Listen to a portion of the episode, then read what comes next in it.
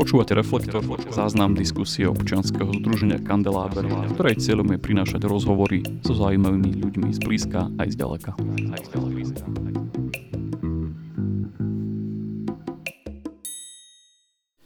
Ten čas veľmi rýchlo beží, teraz máme maj a takto pred troma rokmi, takmer úplne presne, no dajme tomu, sme odštartovali túto sériu diskusí, takže sú to už tri roky, takže dúfam, že to bude ďalších x rokov. A vítam nášho hostia dnešným, ktorý je Pavel Sibila. A trošku ma vedol z rovnováhy, potlesk poprosím. A sa tu nečakane objavil hneď, tak vítam ťa, Pali, sem a ešte budeš musieť popočúvať moje, moje oznamy. A môj taký prvý technický oznam na úvod je, že medzi vás vypustíme taký dotazník teraz, na ktorý môžete napísať svoj e-mail. Ak ho tam napíšete, tak vám budú chodiť informácie o našom združení, o našich akciách a podobne. A, takže môžete sa kľudne zapísať. No a teraz už k dnešnej téme. A, vo februári, konkrétne to bolo dvadsiateho šiesteho februára v pondelok, tak mi moja manželka napísala, že pozri sa na túto správu. Poslala mi link z článku z webu Aktuality bodka es ká a bola tam správa o smrti novinára. Ja som si to prečítal a nejak mi ešte nedošlo, že čo to vlastne je. Bolo, bola to smutná správa, ale neuvedomil som si, že to môže mať nejaký dopad na to, ako naša krajina vyzerá. A potom som celý deň refrešoval správy a robil som to skoro celý mesiac, takto v kuse každý deň, že som refrešoval denne noviny.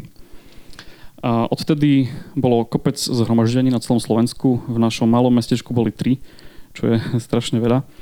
A otázka je, že či táto smrť Jána Kuciaka a Martiny Kušnírovej nejak zmenila našu spoločnosť, čo bola vlastne otázka na, na plagáte titulná. Takže dnes sa budeme baviť o tom.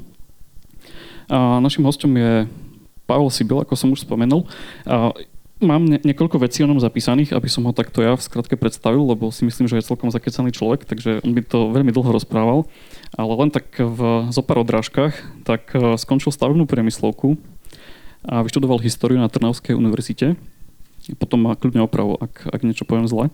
A mikrofón si môžeš potom aj zapnúť tým dzindzíkom. A šesť rokov bol reportérom v časopise Trend. Písal stĺpčeky do denníka SME. Založil internetový magazín Mono.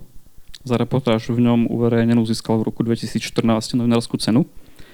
Necelý rok viedol odbor vnútornej politiky v kancelárii prezidenta Slovenskej republiky Andreja Kisku, s ktorým bol aj u nás v Bardejove. Je autorom dvoch prozaických kníh Coffee Stories a niečo o orchideách. Pravidelne publikuje v denníku N, je spoluautor správy o slovenskej polícii a od, le- od leta roku dvetisícpätnásť je výkonným riaditeľom nadácie Zastavme korupciu. Takže to kopali o tebe. Komplexné, dobre. A ja mám ešte na úvod vždycky takú že otázku do publika, aj keď ho veľmi nevidím, ale opýtam sa, že kto z vás si myslí, že, že táto vražda, tento prípad bude na Slovensku vyriešený niekedy? Nech zdvihne ruku. Takže taký je stav nášho publika, s ktorým dnes budeme komunikovať. A na úvod, Pali, keďže si teda tým výkonným riaditeľom nadácie Zastavme korupciu. Prvá otázka je veľmi jednoduchá. Čo to je nadácia Zastavme korupciu? Čo robí? Dobrý večer ešte všetkým. Nadácia Zastavme korupciu je mladá, nezisková organizácia. Funguje od roku, teraz založení sme boli v roku dvetisícdvanásť, ale nejaká reálna činnosť začala v roku dvetisícštrnásť. A ja som tam od roku dvetisícpätnásť, ako si povedal. Z názvu vyplýva, čomu sa venujeme, čo, o čo sa snažíme. Zastaviť korupciu, aj keď denníku sa raz podarilo nás premenovať na Zachráňme korupciu. Tak občas si z toho robím srandu. A keďže sme nadácia, my aj podporujeme iné organizácie v ich protikorupčných aktivitách, či je to Biela vrana alebo Novinárska cena, ale máme aj vlastné aktivity. Tie hlavné by sa dali rozdeliť do takých troch ako keby, kategórií. Jedna je veľmi dôležitá ochrana, oznamo, pomoc oznamovateľom korupcie, whistleblowerom, v zmysle najmä právnej pomoci, čiže keď niekto niečo oznámi a dostane sa väčšinou do, do problémov kvôli tomu, tak my tým ľuďom poskytujeme advokátov, aby ich mali, mohli zastupovať pred súdom. Doteraz myslím, že sme mali nejakých sedem súdov, z toho šesť sa podarilo vyhrať. Ďalšia taká činnosť je investigatíva, analytika, snažíme sa nejaké prípady odhalovať, chodia nám rôzne typy. A tretia taká, taká, taký druh činnosti je vzdelávanie, osveta. Ale popri tomto robíme aj iné veci vďaka tomu, že nie sme projektov financovaní, že trošku, niečo sme trochu iná nadácia alebo organizácia ako tie iné, tak máme takú voľnosť a vieme sa chytať príležitosti, ktoré sú dôležité v danom momente, čiže aj legislatívu riešime, keď je prípad, neviem, keď sa riešil obchvat Bratislavy dé štyri er sedem, kde strašne veľa peňazí pôjde, tak tam sme sa angažovali, čiže ad hoc tiež sa púšťame do, do iných uh, projektov, ktoré sú mimo tých troch hlavných činností, ktoré som pomenoval. A čo je konkrétne tvoja úloha? Moja úloha je... Okrem chodenia po Slovensku. Hej, to, to, je, to je najmenej, teda to ani nie je moja úloha. Uh, nič dozerať, že všetko funguje, ale nesrandujem. Uh, my sme mali tým sedem ľudí, tak uh, v podstate, a vlastne je to v mnohých organizáciách uh, tejto veľkosti, že ten človek, ktorý je akoby riaditeľ, tak uh, jednak musí sa starať o to, že tá organizácia funguje, všetko ide ako má, riadiť tých ľudí, motivovať ich, uh, proste robiť nejaké hodnotenia a tak ďalej. Uh, ale musí robiť aj tú akoby okrem tej manažerskej roboty aj tú obsahovú prácu.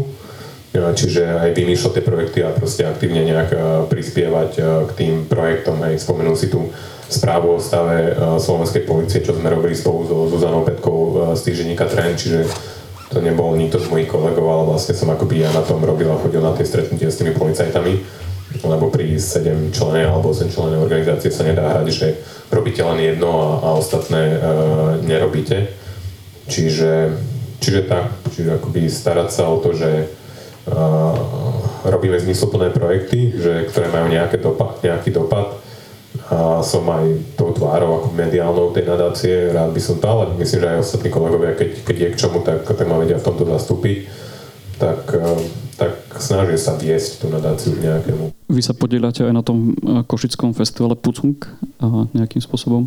Tam my ho organizujeme teda, čiže, čiže takto sa na ňom podieľame. Žiaľbou tohto roku nebude z rôznych dôvodov, ale v princípe je to aj možno dobre, lebo ten pôvodný termín mal byť apríl tohto roku a vlastne potom sa udiali tie veci, o ktorých budeme dnes hovoriť. A vlastne si neviem ani veľmi dobre predstaviť, že by sme ten festival robili uh, tak, ako sme tú dramaturgiu plánovali. Hej? Že buď by sme ju museli pozmeniť a, a upraviť tej atmosfére doby, alebo, alebo by nebol, lebo nemohli by sme sa tváriť, že, že sa nedieje, čo sa okolo nás deje. Takže v princípe aj dobre, že, že nebol. Tak teraz, keď ideme k tej našej hlavnej téme, ako teba zastihla táto informácia a čo to s tebou urobilo?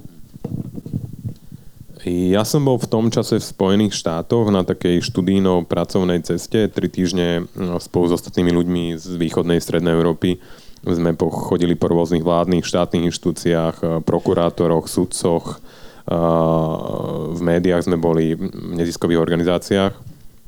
Vlastne sme boli všetci ľudia, ktorí, ktorí sa zaoberajú transparentnosťou a korupciou. Uh, bol, v sobotu som priletel do, do Spojených štátov a v pondelok vlastne sme sa dozvedeli tú správu. Čiže dva dní na to, vlastne ako som tam priletel, tak, uh, tak ma tá správa zastihla. Uh, mám notifikácie z denníka N zapnuté, uh, čiže prišla mi štyri tridsať ráno, ešte všade bola tma naokolo a bol taký dosť desivý moment, akoby, že, že zobudil som sa na to, bežne mám tvrdý spánok, ale tu som na tú správu akoby nejak zareagoval. No a asi som mal taký istý pocit, ako, ako všetci, ktorí si tú, tú správu prečítali a vrajím bol ešte umocnený ako tý pocit tým, že bola na okolo mňa tma, ne, že tu už ste mali svetlo, keď ste sa dozvedeli, čo sa stalo. Tak, takže tak, čiže potom vlastne som aj vlastne tým ľuďom v tej skupine, ktorí sme tam boli, tak som im oznámil, čo sa stalo, že s tým, že ak nebudem so mnou veľmi do rečí najbližšie dni a týždne, tak je to kvôli tomuto, tak aby to chápali a no, čiže zastihla ma vo Washingtone. V tom okamihu, keď si sa to dozvedel, tak čakal si, že to bude mať taký dopad? Nevedel som odhadnúť dopad, nad tým som sa nezamýšľal, ale vedel som v tej chvíli, že, toto je uh, taká zlomová udalosť, alebo že je to správa, ktorú Slovensko ešte teda nepočulo, a nebolo konfrontované uh, s podobnou správou. Uh, a teda ten môj pocit bol taký, že teraz sa budú diať veci. Ako nevedel som povedať, že čo, ale vedel som, že toto nemôže prejsť len tým, že neviem, uh, popíše sa niekoľko článkov a a možno sa pár sto ľudí zíde na námestie a bude potom, že toto som cítil, že, že je obrovská vec. Ale nevedel som, čo sa bude diať. Myslíš si, že sa nejak zmenil pohľad ľudí na novinárov teraz? Lebo ja som mal taký pocit, že väčšina ľudí, aspoň v mojom okolí, vníma novinárov ako ľahko manipulovateľných ľudí, ktorí, ktorých si niekto objedná a tí, platia, a tí píšu na zákazku a podobne. Myslíš, že sa to zmenilo? K tým ľuďom, ktorí, ako hovorí, že veria, že, alebo myslia si, že novinári píšu na objednávku a sú podplácaní, alebo ja neviem, že nepíšu, čo si myslia, tak ešte k tomu, že poviem niečo, si mi aj poslal otázky vopred, tak som nejak o nich premýšľal. Či sa zmenil pohľad všetkých ľudí? Všetkých určite nie, že tí, ktorí napríklad, neviem, si myslia, že naozaj, že novinári píšu na niekoho objednávku, majiteľov toho média, tak tých pohľad sa asi nezmenil. Ale u nejakej zvýšku populácie, tak si myslím, že začali ďaleko viac vnímať dôležitosť novinárskej profesie. Uh, aj snáď by som si prijal, že akoby nejakú takú, že, že si ich trochu začali viac vážiť. Hej, že možno niektorí si uvedomili, že to naozaj nie je až také bezpečné povolanie, ako sa môže zdať. A, a že keď niekto píše o Kočnerových kauzách a potom sa tomu novinárovi vyhražajú, že to nie je niečo, čo, čo sa dá podceňovať. Tak ako je to smutné aj, že uh, ten pohľad na novinárov sa mu, mu zmenil teda až vďaka tomu, že jedného novinára zabili, ale zdá sa mi, že teda ľudia teraz akoby si ich trochu viac, viac vážia, vážia, ale uh, nie som taký naivný, aby som si myslel, že to vydrží teraz najbližších dvadsať rokov. No. A ešte, aha, pardon. Chcel som zareagovať na to, že ty si sa pýtal, keď si mi posielal tie otázky, že prečo niektorí ľudia veria tomu, že novinári píšu na niekoho objednávku a že to vlastne nie je celé pravda, čo tam píšu, tak uh, asi by bolo najlepšie tých ľudí sa opýtať, ale uh, tých dôvodov myslím, že každý má vlastný, kto si toto myslí, môže byť niekoľko, ale tak typol by som si, že pre niektorých ľudí že je ťažké akoby byť konfrontovaný s nejakým názorom alebo informáciou, ktorá nezada, nezapadá do ich videnia sveta. A keď teda ju nájdú v novinovom článku, tak potom, keďže to nedokážu nejako stráviť, tak si to myslím si, že vysvetlia tak, že však ani ten novinár tomu neverí a napísal to preto, lebo neviem, to médium je pravicové alebo niečo také. Uh, to je jeden moment. Druhý moment, ktorý ako dôvod, že môže byť, že však nemusíme len ísť do čias pred rokom osemdesiatdeväť, ale aj za Mečiara. E, vieme, ako tá STBčka vyzerala a čo sa tam púšťalo. A ešte aj potom neskôr, že proste bolo niekoľko takých okamihov, alebo je niekoľko médií, kde tí novinári píšu zvláštne a človeku to proste nedáva zmysel, že neviem, spomeniem teraz napríklad, že denník Pravda, hej. E, tak Miro Kern z denníka N má takú, takú záľubu, že on dáva na Facebook titulky Pravdy alebo niektoré články. A veľakrát proste, keď sa dejú že úplne šialené veci v krajine, že kauzy obrovské a tak ďalej, tak oni majú, že otvárák, akoby titulkovú tému o tom, že rožky sú lacnejšie o desať centov, alebo plyn, že išiel, že dole o päť centov, alebo niečo, že neviete, v akom svete tí ľudia žijú, že prečo píšu o tom, keď všetci píšu o tej zásadnej veci, ktorá sa stala. Takže, takže viem si predstaviť, ak niekto akoby si myslí, že novinári píšu na objednávku alebo sú niekým manipulovaní, tak môžu mať na to aj nejaké, nejaké anekdoty, ktoré v minulosti zažili, ktoré ten, ten pocit ako keby v nich utvrdzujú, ale z vlastnej skúsenosti teda toho pôsobenia v médiách, v týždenníku Trend a vlastne s tými novinármi som stále v kontakte, tak môžem povedať, že myslím si, že deväťdesiat percent alebo že trvivá väčšina novinárov uh, je úplne presvedčená o zmysluplnosti toho, čo robia, veria tej práci, robia ju slobodne, nedajú si do nej zasahovať, však tu vidíme aj teraz v er té vé es, tu sú mladí ľudia, ktorí to robia že tri štyri roky a už majú ako keby tú profesnú hrdosť, že nechcú pripustiť, že niekto im do toho zasahuje. Takže môžem povedať, že myslím si, že drvivá väčšina celoslovenských médií, teda najmä tých printových a internetových, že to sú ľudia, ktorí píšu to, čo si myslia, že je pravda a snažia sa o nejaké objektívne informovanie o tom, čo sa okolo nás deje. A keď niekto tomu neverí, tak najmä no, to už neporiešim a asi, asi nikdy to, tých ľudí nepresvedčíme, že to je inak a možno tým hovoria niečo aj o sebe, že ani oni sami si nevedia predstaviť, že vykonávajú nejakú profesiu slobodne bez toho, aby im nejaký majiteľ do toho hovoril, že čo majú robiť. Ja sa možno k tomu ešte vrátim neskôr, ale teraz ako si hovoril, tak, tak ma napadla ešte taká podotázka k tomu, že, že nemôže tu byť aj také odcudzenie tých ľudí od novinárov v zmysle teraz boli tieto kauzy s poľnohospodármi a mnohí z nich vraveli, že už strašne dlho sa domáhali nejakej pozornosti a až teraz Andrej Bána o tom napísal po rokoch vlastne článok, čo ich to trápi. A nemyslí si, že to je tiež jeden z dôvodov, ako keby z tej druhej strany, že vnímajú, že, že novinári, že sú tam niekde na západe, že nikto o nich nemá záujem v iných regiónoch?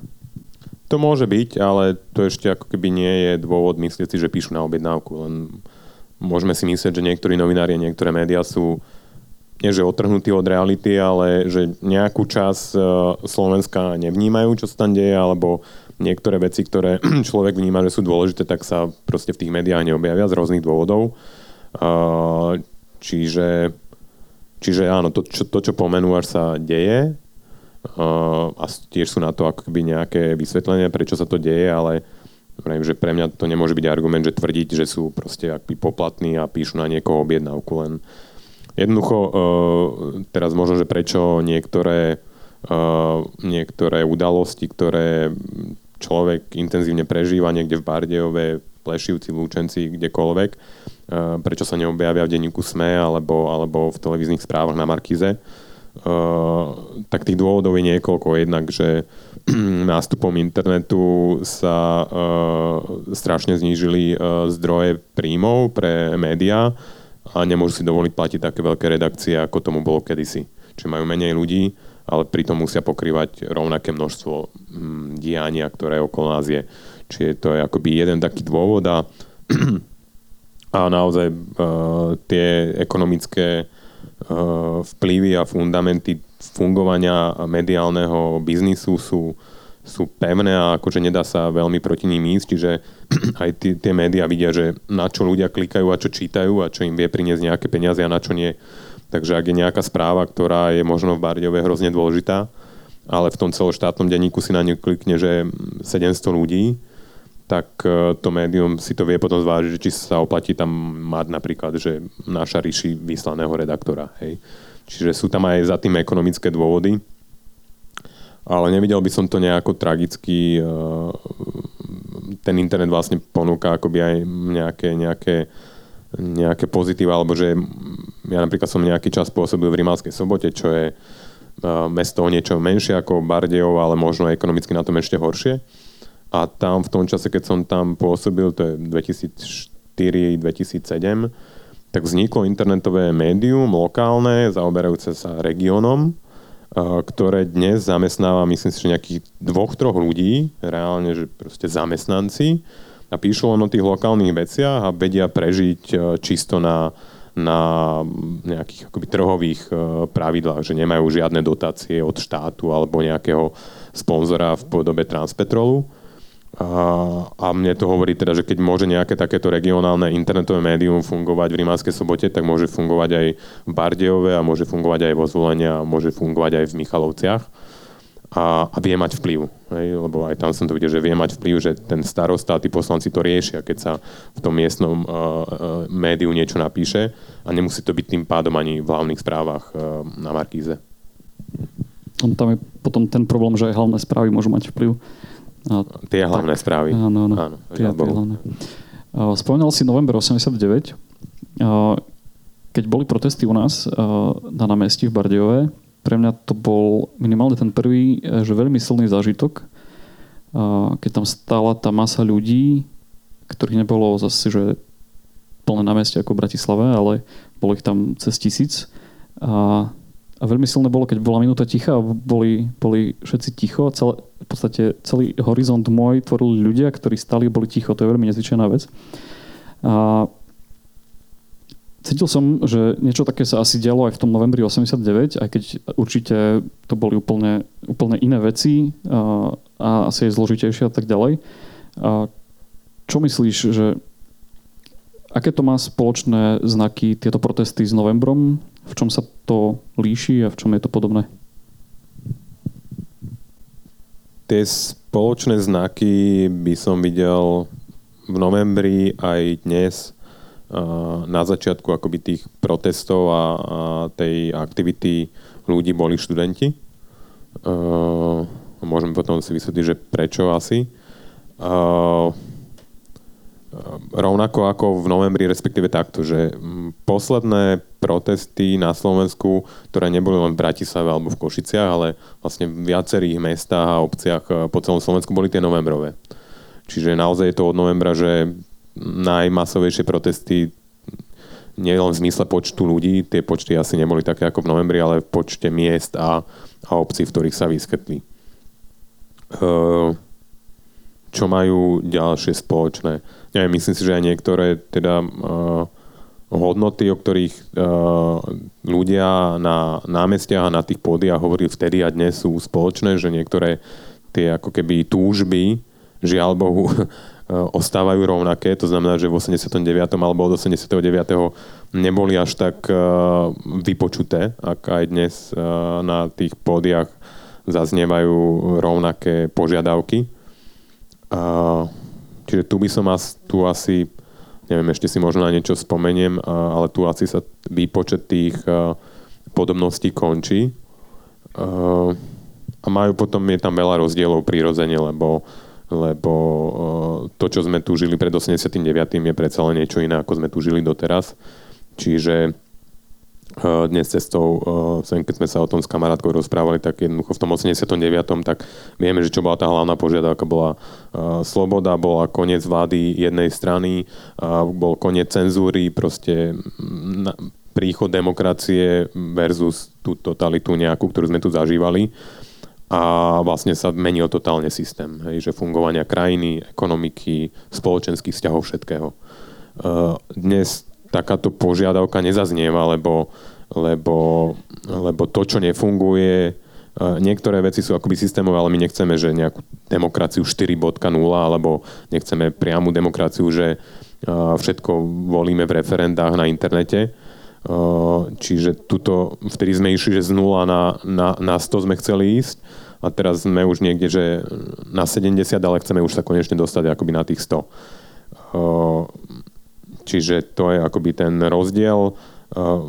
V osemdesiatom deviatom tá hlavná akoby požiadavka alebo túžba bola tá sloboda a demokracia. Dnes tú slobodu, demokraciu v nejakom, nejakej podobe máme, ale najviac naštve tá korupcia a vlastne únos štátu, ktorý je s tým spojený. Že tie zložky štátu, ktoré by sa mali snažiť o to, že korupcia sa odkrýva a postihuje, tak, tak si niekto privlastnil a vlastne štát, niektoré inštitúcie a jeho zložky sú unesené oligarchickými a inými skupinami. Takže v tom je ten rozdiel. Hej? Že... A, a potom by sme ešte asi našli aj viacero iných. A ešte vlastne k tým spoločným veciam by som povedal, že uh, podobne ako v osemdesiatom deviatom, ale že na tých námestiach sa z- zišli veľa rôznorodých skupín. Že to nie sú len protesty mladých, hej? Že tam, však ste tam boli, že tam sú všetky vekové kategórie, je tam od inteligencie, čo by teda v minulom režime takto niekto nazval, až po ľudí, ktorí sa živia, manu, živia manuálnou prácou. Čiže, čiže toto je jedna spoločná vec, aj, že na tých námestiach sa akoby konečne opäť tá spoločnosť spojila naprieč povolaniami všetkým. Myslíš si, že tie emócie sa v ľuďoch hromadili dlhšie a toto bol len taký bod, ktorý to všetko spustil? Uh, hromadili sa dlhšie, ale aj sa ventilovali. Však uh, mali sme tu protesty Gorila, ktoré mm, dopadli tak neslávne. Uh, pred týmito zhromaždeniami za slušné Slovensko tu boli protikorupčné pochody a Karolina Farská, vlastne, ktorá je aj medzi organizátormi za slušné Slovensko, tak predtým robila tie protikorupčné pochody. Čiže tá, uh, to klamanie a tá, ten hnev na, na politikov sa ventiloval priebežne. A ventiluje sa každý deň niekde na internete, v komentároch. Uh, ale teraz to akoby prepuklo vo väčšom a vybuchlo kvôli tomu, že, že zavraždili novinára a jeho priateľku. No. Ešte k tým protestom. Ak by sa, ak by sa aj nič nezmenilo, myslíš si, že tie protesty sami o sebe mali nejaký význam uh, pre nás, uh, pre našu spoločnosť, pre ľudí v tejto krajine? No, vďaka Bohu, že sa niečo aspoň zmenilo, lebo no keby sa nič nezmenilo, tak, tak by sme ťažko hľadali nejaký zmysel. Asi, že tá frustrácia by bola ešte väčšia, že keby tu bolo toľko protestov, koľko bolo a nejakých, pri tých najväčších, že po Slovensku cez sto tisíc ľudí protestovalo a nič by sa nezmenilo, tak ťažko by sa nám hľadal v tom akoby nejaký zmysel, že či to malo, či to malo zmysel. Asi nie, ja neviem. neviem. Možno sa pýtaš niečo iné, ale tomu úplne možno nesprávne rozumiem, ale že vďaka Bohu, že sa aspoň nejaké veci zmenili. Uh, takže asi tak, no. Skoro som to myslel tak, že, že fakt od toho osemdesiateho deviateho tu neboli žiadne takéto masové zhromaždenia ľudí. A že či len ten samotný fakt, tá odvaha tých ľudí ísť s kožou na trh, jednak tých organizátorov, ale jednak aj tých napríklad v regionálnych mestách vôbec ísť na to námestie, že či ten samotný fakt toho, že áno, idem a dám v podstate svoju tvár, že sa k niečomu hlásim, že toto je nejaká moja hodnota. Či, či to má taktiež nejaký, nejaký Ur, dopad? Určite, určite, že to je, to je, to je veľká vec, ale uh, zmysel najväčší to bude mať vtedy, keď to bude viesť k nejakým zmenám.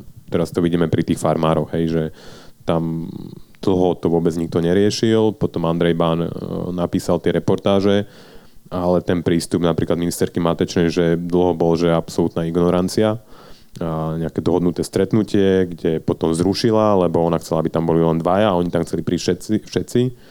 Takže a stále myslím, že nie sú úplne spokojní s tým prístupom a že možno teraz, keď sa do toho Čižnár vložil, tak, tak uh, možno majú vieru, že sa nie, niečo pohne. Uh, ale áno, že to je, to je, to je dôležité, že ľudia uh, stratili obavy, akoby ho, to hovoriť otvorene o svojich skúsenostiach, či už je to uh, pani učiteľka v Humenom alebo potom ľudia v Trenčíne.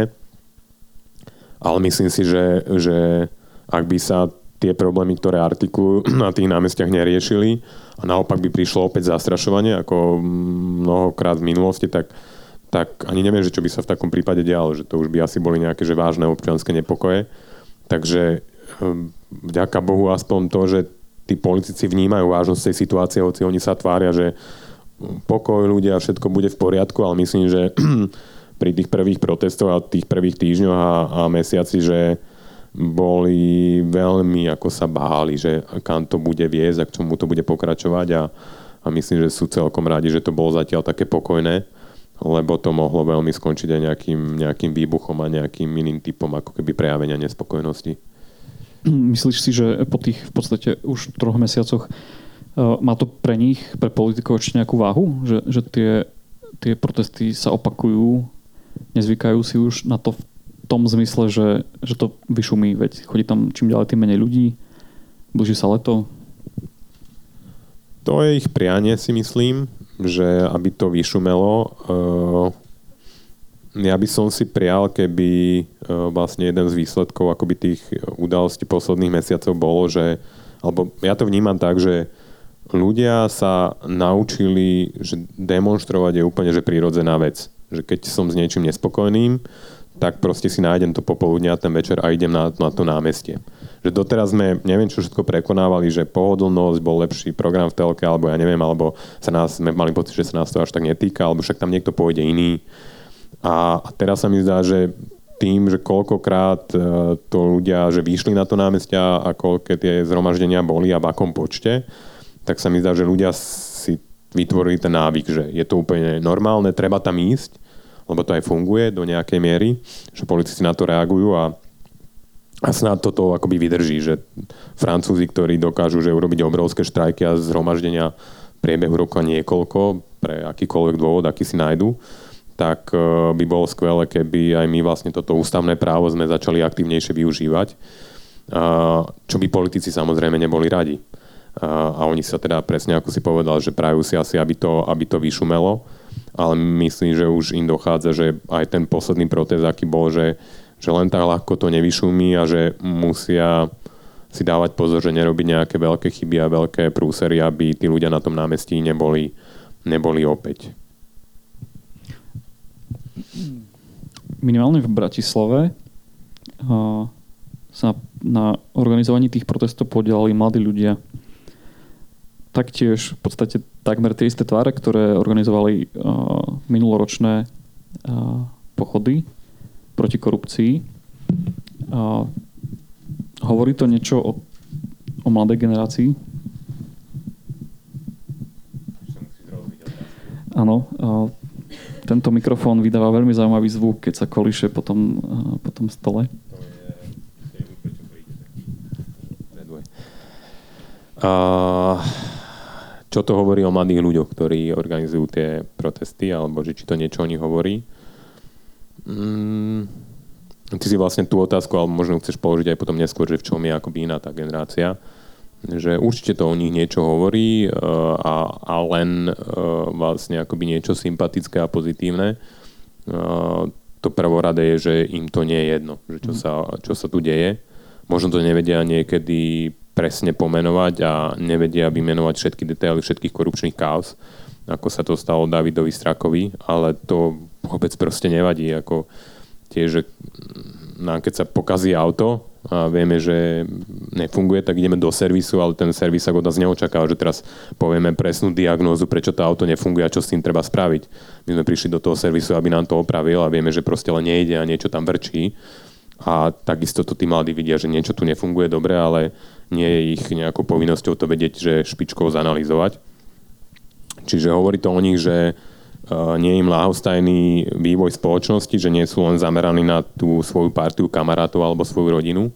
Čiže toto to o nich hovorí. Hovorí to o nich, že sa vedia zorganizovať a veľmi efektívne a vedia sa dohodnúť, že, to, že tá skupina organizátorov, čo je, ja neviem, sto ľudí teraz alebo koľko, uh, že vedia komunikovať, hoci niekedy je to proste tak na dlhu a niekedy sa im to neúplne podarí, ale, ale nakoniec sa zhodnú a vedia akoby efektívne pracovať, tak, tak, uh, tak to tiež hovorí niečo o nich, o nich pozitívne.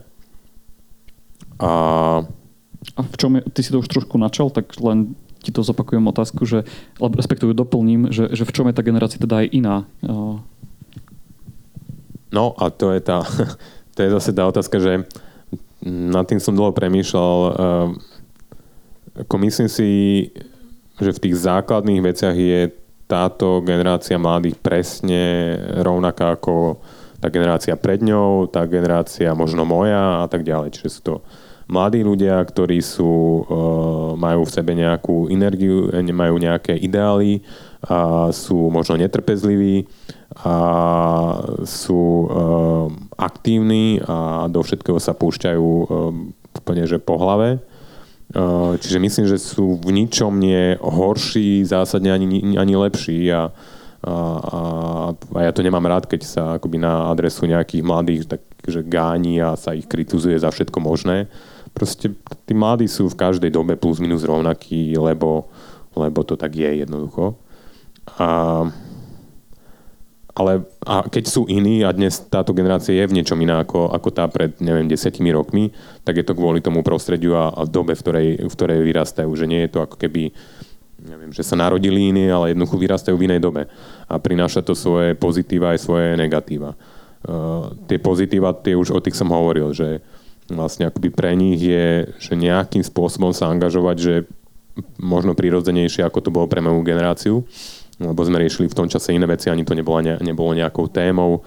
Uh, očakávali sme teda, že všetko vyrieši niekto iný, dospelý a štát a podobne. Takže v tomto akoby to je pozitívne. V tom, ako vedia efektívne využívať internet a sociálne siete, sú iní. Uh, a, a ešte by sa dalo určite menovať, že niekoľko iných vecí.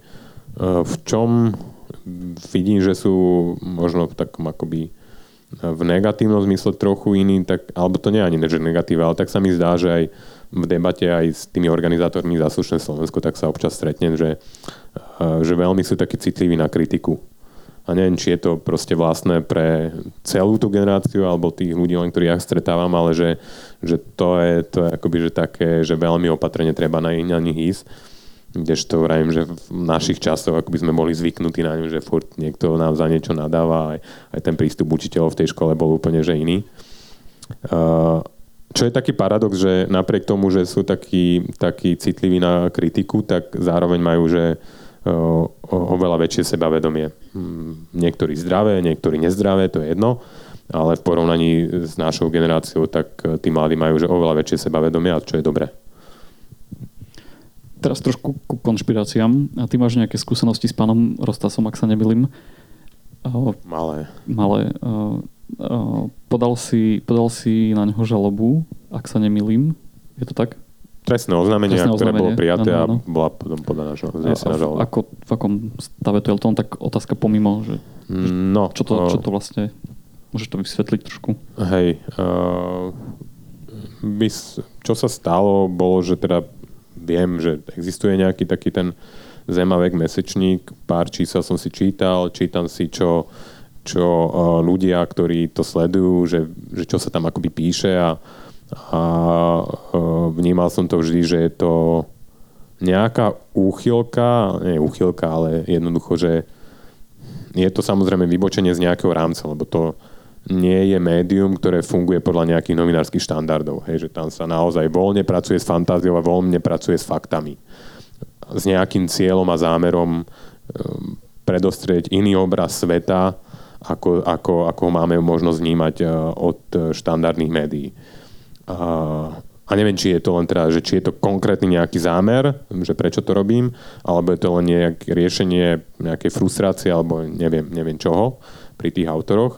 Ale jednoducho tak to, to je a vedel som, že taký, taký mesačník tu je. A, a, ale nikdy ako keby ma to nevyprovokovalo k nejakej akcii. A, lebo aj potom vlastne Filip Struhári, ktorý sa tomu venuje viac, tak oni vlastne na začiatku bol taký veľký boom, a, a vlastne, ale že posledné roky, že ekonomicky im to ide akoby dosť, dosť dolu vodou. Tak som si tak hovoril, že však dobre, to je, to je otázka času, keď to skončí, lebo to m, nikto normálny do toho nemôže vrážať, že veľa peňazí. No ale potom, keď vyšiel ten inkriminovaný uh, článok Uh, klín Židov medzi Slovanov, tak sa to nejako volalo, ktorý, ktorý bol v princípe uh, zlátaninou rôznych uh, antisemických výrokov od Štúrovcov a iných nejakých národných obroditeľov, ktoré v tom čase samozrejme spoločnosť vnímala úplne inak. Aj možno oni sami by teraz ako sa korigovali, ale proste mali takéto vyjadrenia, takýto pohľad na svet a dá sa to vysvetliť rôzne. Uh, Tak, ale to bolo akoby, že množstvo citátov antisemických od našich národných buditeľov bez nejakého kritického komentára. V princípe to, ten kontext, do ktorého to ten autor, vlastne pán Rosta, zaradil, bolo, že však pozrite sa, už štrnásť národných buditeľov upozorňujú, že toto je strašné nebezpečenstvo pre nás, pre Slovanov, títo Židia, a my s tým musíme niečo spraviť. Hej? A, a to, ako bol ten článok napísaný a niektoré vety, ktoré tam konkrétne odzneli, ktoré som aj do toho trestného oznámenia dal, tak uh, ja som akoby mal, mám presvedčenie, alebo teda, že z môjho nejakého poznania trestného práva, tak to naplňalo skutkovú podstatu vlastne trestného činu šírenie nenávisti a potom uh, uh, šírenie nenávisti vlastne, rasové nenávisti a, a podnecovanie násilia uh, z rasových dôvodov, lebo že keď som si predstavil napríklad ten článok v inej podobe, že niekto by zaplatil billboardovú kampaň po Slovensku, kde by dal Vajanského citát protižidovský, bez akéhokoľvek komentára. A to by, že by boli že tisícky takýchto billboardov po Slovensku. A teraz, keď by nejakí mladí chlapci holhlaví začali hádzať šútre do výkladov majiteľov, ktorí si mysleli, že sú Židia, takže to by sa veľmi ľahko mohlo stať, hej? Že vlastne uvedieť nejaký citát bez kontextu, tak asi by sme to riešili. Tuto bol len jeden článok, a, a, ale ktorý, keby vravím, že takto sa nejako akoby mal inú formu, tak by, tak by vedel akoby mať nejaký, nejaký negatívny dopad. A ja som si povedal, že toto už je za hranicu, že to treba akoby zastaviť, aby to presne neviedlo k tomu, že že sa to stane úplne bežný, že bude len niekto tuto vlastne bez kontextu dávať protižidovské citáty, teda jedno či reálnych ľudí, a tvári sa, že vlastne on, za, on nemôže za to, ak to bude nejaké násilie vyvolávať. Hej? To je ako vydávať Mein Kampf bez kritického komentára. To je rovnaké. Takže vlastne preto som podal to trestné oznámenie, ktoré potom som bol na výsluchu, bol asi aj ten pán Rostas na výsluchu a potom vlastne uh, potom bola, uh, je teraz vlastne ten pán uh, trestne stíhaný a, a, a neviem, pravdepodobne to povedia aký predsúd, neviem, je, že ešte tam Tí, tí kriminalisti si zavolali nejakých uh, odborníkov z, uh, z rôznych uh, vedných odborov, historika, nejakú sociologičku a tak. Uh, no a, a vlastne uh, teda ten pán Rosta za tí jeho nejakí priaznivci tak sú dosť takí agresívni od toho momentu a vlastne každý uh, vlastne útočí aj na toho historika, ktorý bol po, požiadaný o, o posudok, aj aj tú psychologičku, staršia pani z univerzity, ktorá tiež tam bola požiadaná nejaký posudok. Takže dosť takým agresívnym spôsobom teraz na tých ľudí útočia a mne tiež tam vypisujú, ale to je v pohode. Tak, tak uvidíme, ak to skončí. No. Preto sa na to pýtam, jednak, že ma to zaujíma. A druhá vec je, že, že taktiež aj po, po týchto udalostiach vraždy novinára a následných protestoch, tak sa vyrojili samé konšpiračné teórie. A to som čakal, to nebolo pre mňa nič prekvapivé. Čo ma však prekvapilo fakt veľmi, tak bol uh, toho času ešte premiér Fico, ktorý, ktorý na tej tlačovke spomenul uh, Soroša. A prekvapilo ťa to? Uh, čakal si to? A čo, čo, ako to vnímaš?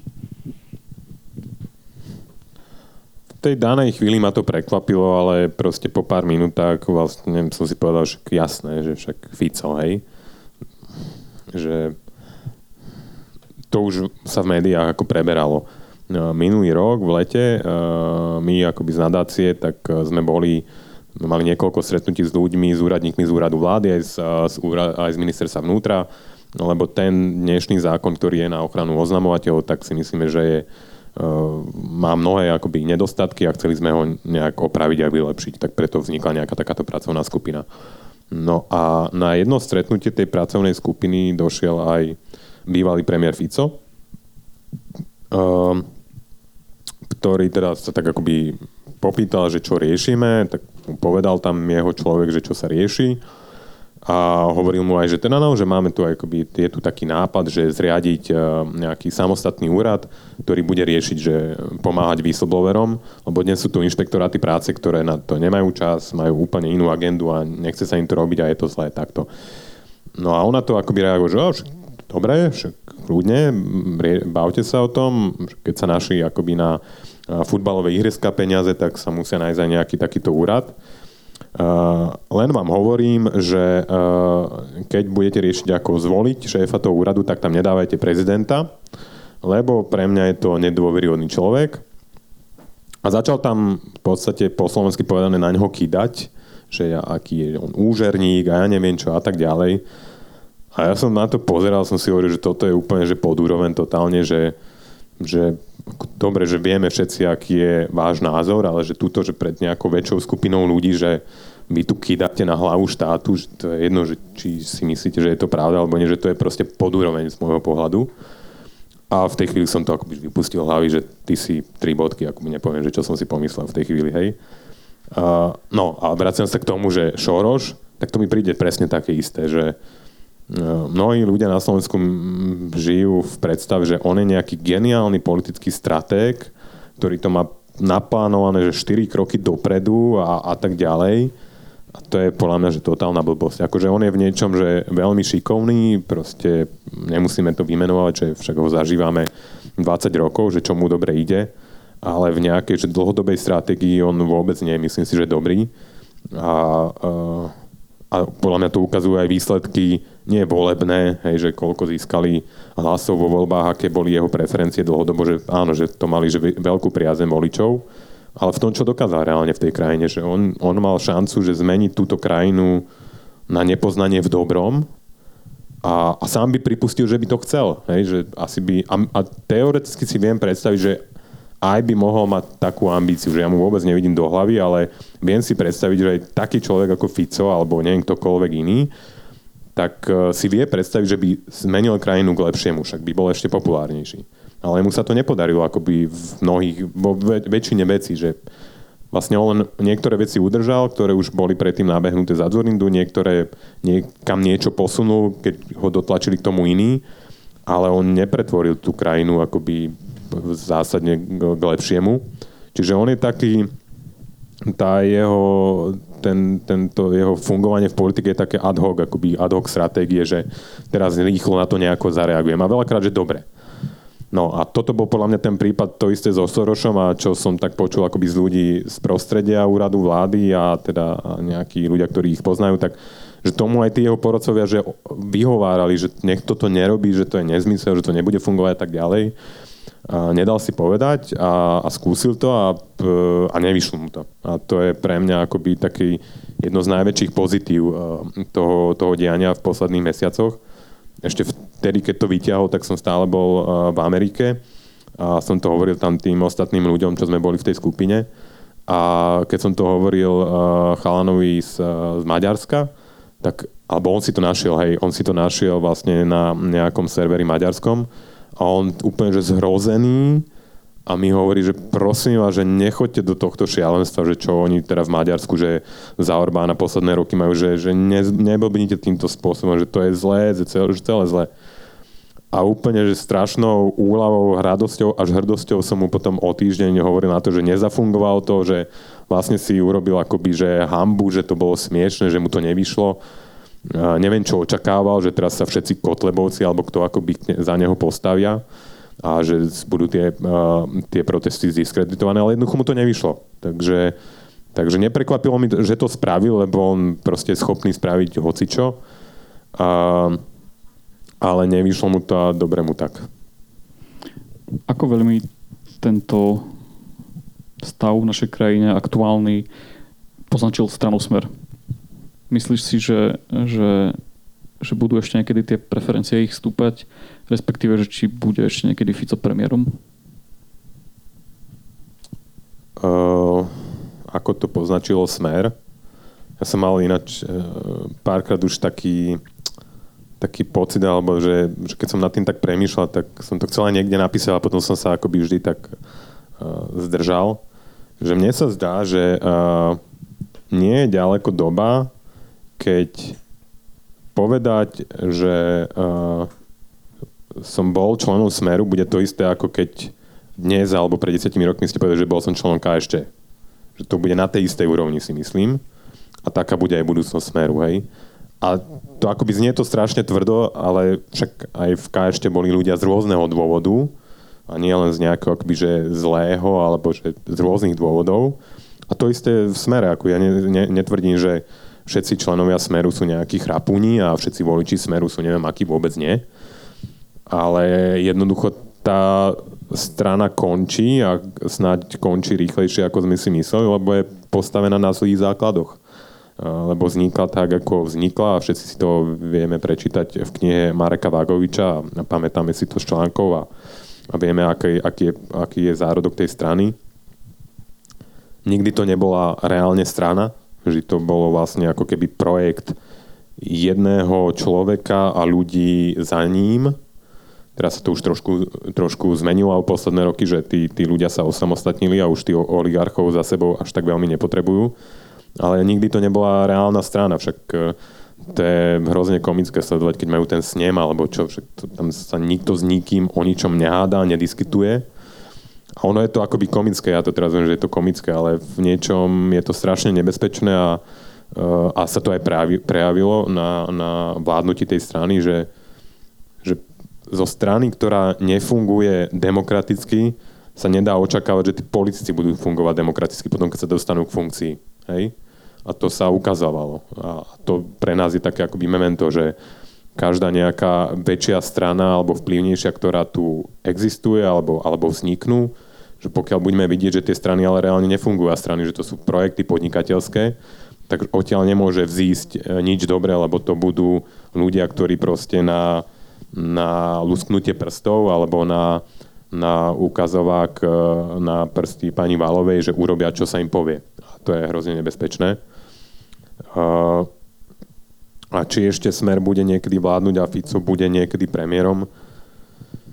No nikdy nehovor, nikdy sa hovorí, ale uh, nevie, vlastne viem si to predstaviť, lebo si viem predstaviť všeličo, ale dúfam, že tak nikdy nebude a typol by som si, že to nebude tak, lebo tie posledné vystúpenia Roberta Fica, tak to je žalostná vec. Mne to prípada, že s ňou sa stane niečo ako, ako Štefan Harabin, že taký youtuber, ktorý bude totálne, že úlety dávať na, na tom videu.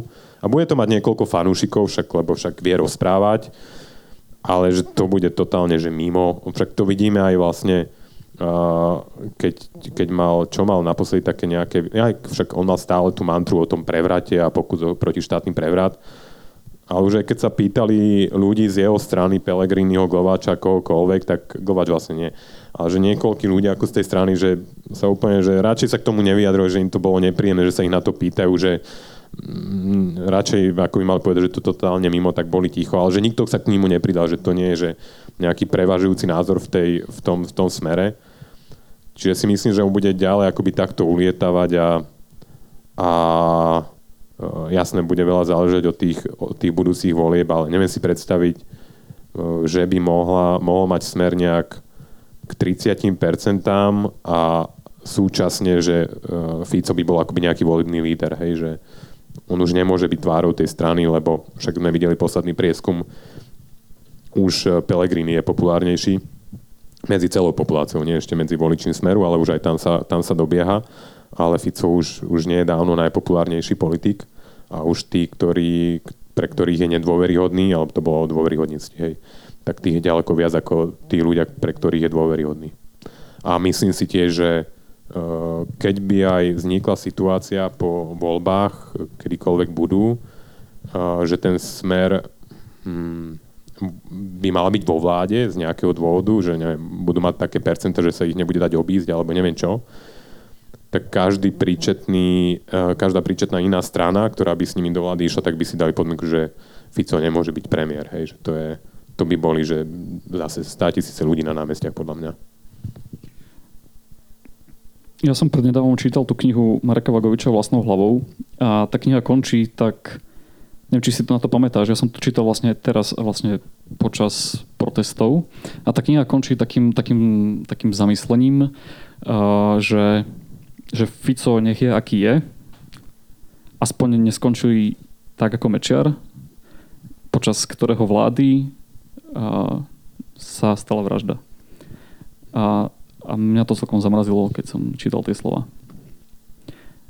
To nie je otázka, to je len taký postreh a teraz si dáme pauzu, takú asi desaťminútovú. Po tej pauze, keď budete počuť tóny piesne, môžete sa sem vrátiť. A v druhej časti už bude priestor na vaše otázky, tak môžete nad tým pouvažovať. Takže o desať minút sa vidíme na tomto mieste. Poprosím nášho hostia dopredu. Ja mám pre ňo pripravenú ešte dvojicu otázok, ktorá bude spojená s citátmi z jeho blogov. A potom už bude priestor pre vás na vaše otázky. Dúfam, že dovtedy sa spojaznia naše prenosné mikrofóny, a aby sme to zjednodušili. Takže môj prvý citát je z tvojho blogu, ktorý sa volá, že Tiene v raji. To si napísal teraz prednedávnom, to bol ten dvoj, dvojdielný. Tak možno bude aj viac dielný. Možno bude aj viac dielný. Dobre, ma počuť. Takže, čo si tam písal? Nemenej dôležitá otázka je, či ten otras spôsobený vraždou prebudil krajinu natoľko, že sa začne meniť k lepšiemu. Rýchlejšie ako doteraz.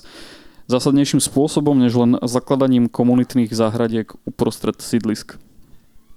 Ja som si počiarkol to komunitných záhradiek, lebo to je taký, také, také zatrasenie ramenom tých takých aktivistov. A, a, a komunitná záhradka je v podstate aj naša bašta.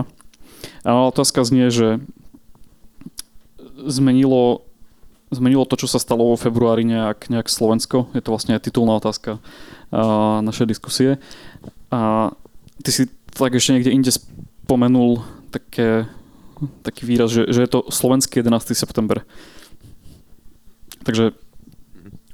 Ešte k tým komunitným záhradkám, lebo aby to nebolo pochopené zle, že nemám nič proti komunitným záhradkám a Mišo Karako, ktorý tu bol predo mnou, tak tiež sa na to ozval, lebo on, my bývame v jednej štvrti v Bratislave a on tam je jeden z iniciátorov jednej komunitnej záhradky. Tak, tak hneď mi to tak pripomenulo, ale to bolo myslené tým spôsobom, že uh, kedysi boli pred osemdesiatdeväť tak chaty uh, boli takým, takým akoby útočiskom alebo miesto, kam človek utekal pred tou normalizáciou a kde sa tak nejak zrelaxoval a tam si mohol slobodne kopkať do tej, do tej hliny, možno si jej zanadávať na toho Jakeša alebo kohokoľvek, že tak.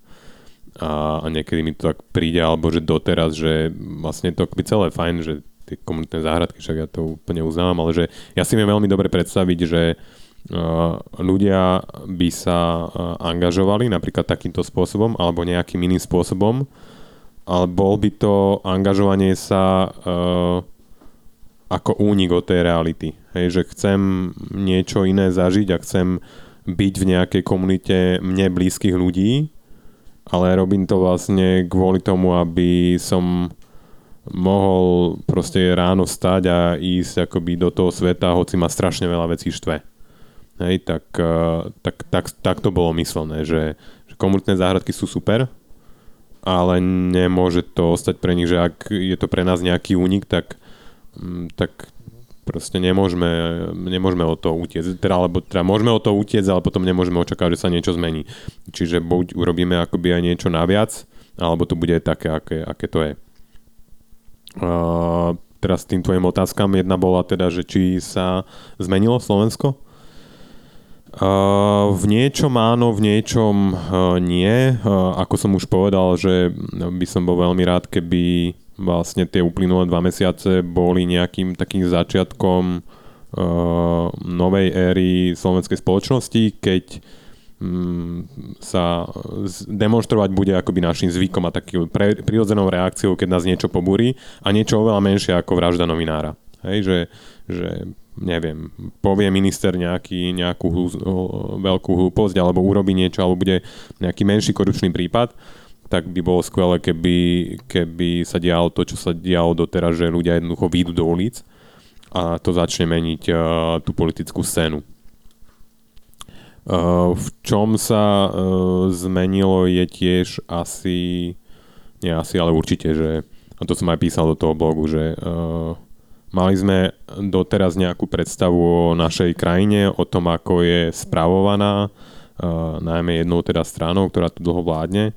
Mali sme nejakú predstavu o tom, ako funguje polícia a prokuratúra. A, a vlastne sme zistili, že je to ešte v skutočnosti, že, že je to ešte o dosť horšie, ako sme si pripúšťali možno v tých, tých zlých snoch. Uh, tak to sa nezmenila krajina, len akoby náš pohľad na tú krajinu. Čo je ale veľmi dôležité, lebo ako spoznať pravdu je úplne prvý počiatočný a najdôležitejší bod k tomu, aby som vedel urobiť nejaký zmysluplný krok dopredu, že nežiť, nežiť nejakom sebaklame je hrozne dôležité.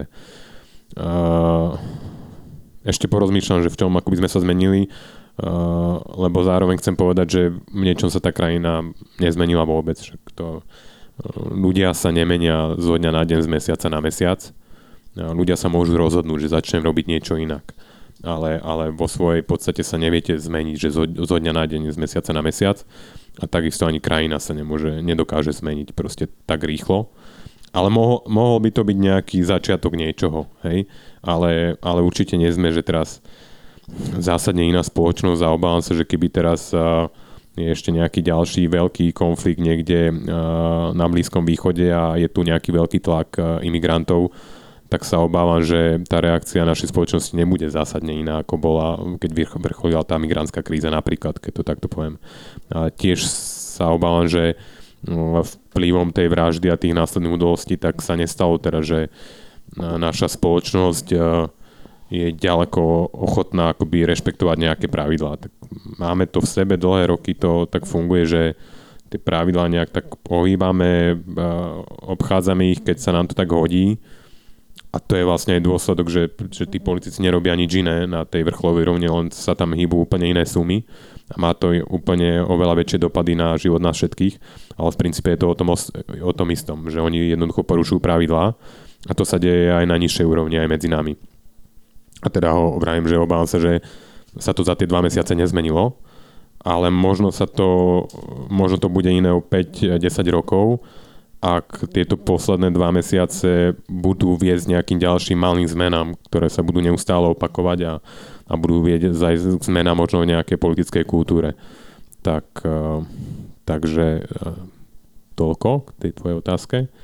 A potom už len k tomu jedenástemu septembru bolo to také prirovnanie, ako nechcel som tým nič hlboké povedať, len ako by som chcel vyjadriť vlastne možno ten, ten otras, ktorý to znamenalo v tej spoločnosti, že pamätám si svoj pocit jedenásteho novembra a teda to som bol na Slovensku a, a určite to bol úplne iný pocit, aký som bol občan Spojených štátov.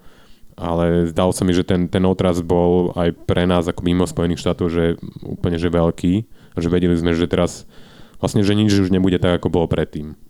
A myslím si, že to, to platí aj o, o vražde Jana Kuciaka, že, uh, že už nič nebude také, ako predtým. A je naozaj nejaká žiaľbou pravdepodobnosť, keď si sa na začiatku pýtal, že koľkí z vás veria, že sa tá vražda vyšetrí. Je možné, že sa nevyšetrí. A nejakým spôsobom budeme musieť uh, s tým žiť. A, a bude to taký náš jedenásteho september. Druhý citát, ktorý prečítam, je z tvojho blogu V čom naše elity zlyhali. Je to blog, ktorý si písal vlastne potom, ako ste aj s Mišom Karakom podstúpili do také malé turné po východnom Slovensku s jeho projektom Zabudnuté Slovensko. Keď ste chodili diskutovať, boli ste aj vlastne u nás v našej synagóge. A tam si napísal toto. Intenzita, z akou téma zlyhania elít medzi Vranovčanmi rezonovala, ma prekvapila. Nasledujúce dni a týždne po diskusii som nedokázal pustiť z hlavy otázku, z čoho ten silný odpor k elitám a novinárom pramení. A nemali diváci v Kultúraku pravdu? Čo ak úspech slovenských fašistov súvisí aj so zlyhaním osobností lepšieho Slovenska? Tak uh, moja otázka k tomu bude v podstate taká varianta toho, čo som sa už pýtal, že na začiatku, že zmenil sa nejak z tvojho pohľadu názor ľudí na novinárov po tom všetkom a vnímajú ich možno ešte stále ako, ako si písal, že, že odpor k elitám a novinárom vnímajú ich ako nejakú elitu? No už si sa to pýtal, že či sa zmenil pohľad ľudí na novinárov a na to som teda už odpovedal, ale uh, teraz to staviaš akoby do kontextu tej témy elít. Uh, tak ja neviem... A toho zabudnutého Slovenska. Hej, hej, hej. Uh, ja neviem, či, či, či vlastne akoby majú novinári, alebo či nejaká časť spoločnosti vôbec akoby vníma novinárov ako nejaké elity. A keď nie, tak to nie je zásadný problém, lebo jednoducho aj medzi tými novinármi je to tak, že máte dobrých novinárov a zlých, poctivých a nepoctivých, hajdákov a makáčov.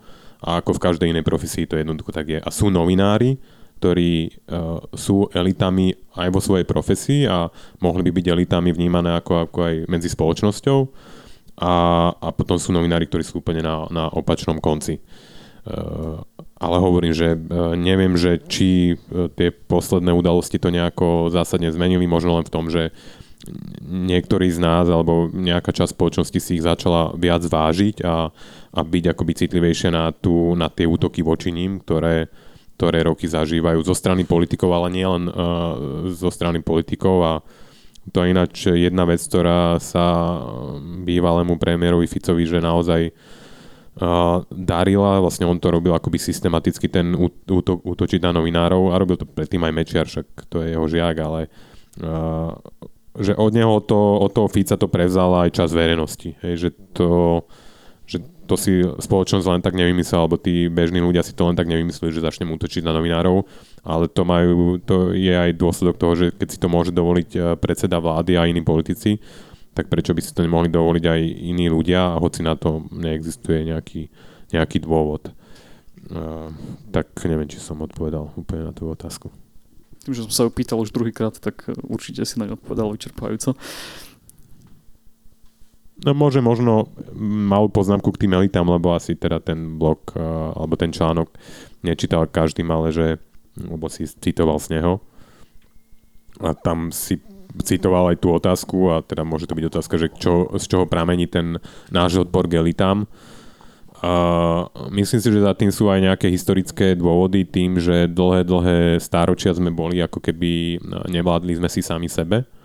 Uh, tak uh, a tí, ktorí nám vládli, čo teda vždy boli nejakí politickí predstavitelia, tak sme ich vnímali ako keby, že nie našich a, a skôr tam bola akoby tendencia, že si robiť z nich posmech a nerešpektovať ich, lebo sme nechceli vlastných, hej, vládcov. A potom sa to nejako prenieslo akoby, že aj aj k nám a, a to obdobie nejakej, že slobody a demokratického režimu bolo hrozne krátke za prvej Československej republiky uh, a mali sme tých aj vtedy, že tých vlastných elít sme mali hrozne málo, či už na strane, že úradníkov do štátnej správy, hej, že tým, že uh, za Rakúska-Uhorska to, to posledné štádium, že tá maďarizácia tu bola a nemali sme vlastné inštitúcie, tak keď vznikol Československý štát, tak jednoducho sme nevedeli rýchlo dodať na poštové úrady, na všetky úrady, že vlastných ľudí, lebo sme ich nemali, hej, lebo ich nebolo dosť uh, v tom čase, takže prišli českí a sme, zase sme to vnímali akoby nejaký cudzí prvok a nejaké nas, naše vlastné elity. Ale to už, je, to už je zase hrozne dávno, dá sa povedať. Čiže, uh, čiže asi tých dôvodov je viac, ale je to taká tiež kultúrna záležitosť, že, že vždy sa pozeráme akoby na tých druhých a na tie iné národy a nepozeráme sa na nás, že aj medzi nami sú strašne šikovní ľudia a že že je dôvod ich uh, si vážiť a nejak možno byť aj na nich hrdý a učiť sa od nich. A myslím, že to sa už pomaly mení a veľmi stručne už teda tej pointe toho článku, že, že ty hej, tam si zopakoval tú otázku, že či si za to tie elity nemôžu sami, tak tá pointa môjho článku vlastne bola, že, uh, že či nezlyhali tie slovenské elity v posledných dvadsiatich rokov, tak ja som tam akoby prišiel s takým názorom, ale nemám to nejak podložené štatisticky alebo inak, ale že uvažovaním a rôznym iným spôsobom mi to vychádzalo, že zlyhali v tom, že v čase tých posledných akoby dvadsať až dvadsaťpäť rokov, keď bolo hrozne dôležité pre nás nejaká nejaký ekonomická prosperita a všetci chceme mať to, čo vidíme vo filmoch západných a, a cestujeme do zahraničia za robotou, do Nemecka, kade tade a vidíme, že tí ľudia, že ako sa tam majú, tak chceme sa aj my tak mať, čo je prirodzené úplne. A, a politici akoby na to počúvali a snažili sa robiť veci, vďaka čomu by sme sa mali všetci lepšie.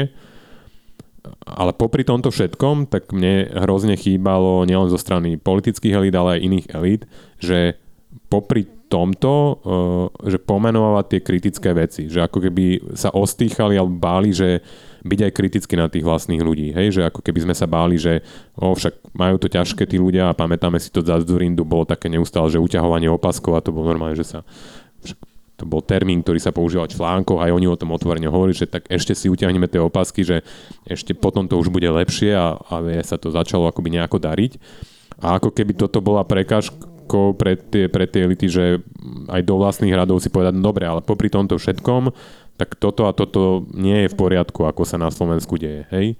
Napríklad, že proste nevieme riešiť akoby tú situáciu Rómov a školstvo, že to úplne vypúšťame a teraz sa nám to vracia a ešte sa nám to bude hrozne vracať, že bolo to niekoľko takých tém, kde jednoducho tie elity mali aj v tých ťažkých časoch tej ekonomickej transformácie povedať, že toto nie je v poriadku. A tam sa mi zdá, že ako keby zlyhali a teraz sa nám to vracia. Teraz je priestor na vaše otázky. Kto bude mať otázku, nech sa on prihlási, predstaví, povie ju a náš host ju snáď zodpovie. Takže máme hneď prvú. Dobrý večer. Ja by som chcela poznať váš osobný názor, že v prípade, ak by sa konali predčasné voľby alebo riadne voľby, a vláda by sa vymenila, a že by sa vlastne vyskladala z terajšej opozície. Či si myslíte, že by sa naštartovali nejaké procesy k zlepšeniu, alebo nie? Ďakujem. Ďakujem za otázku. Mal by som byť kvalifikovaný vzhľadom k svojmu priezvisku Sibila na túto otázku odpovedať. A tak sa pokúsim teda, ale bez záruky.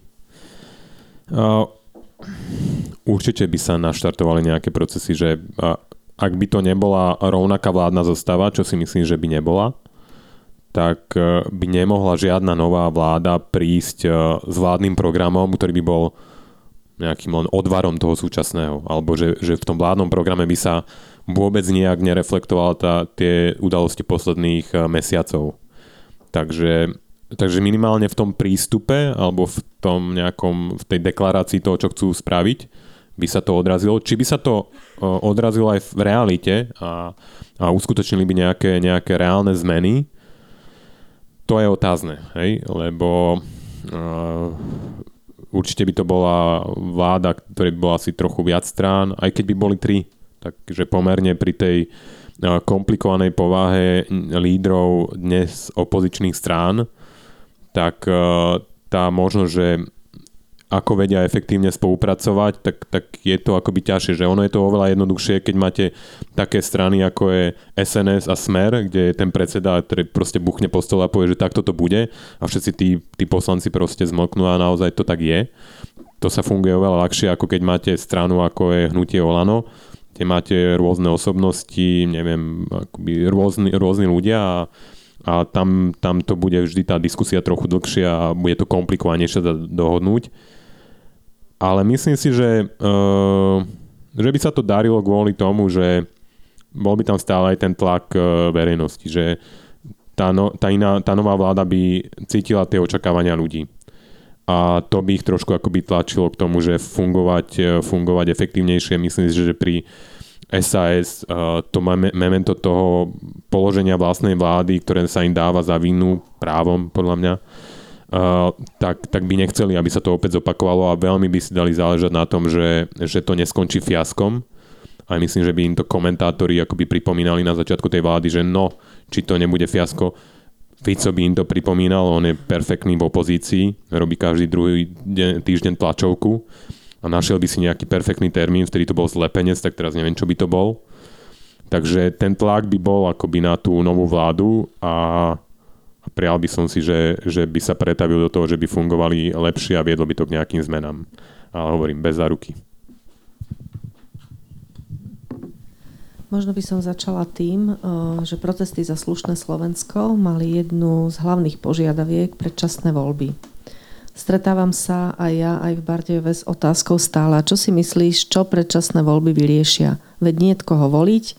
Títo ľudia sú predsa takisto v tej uh, korupcii, nechcem to takto až priamo nazvať, a proste žijú ten nejaký život high level.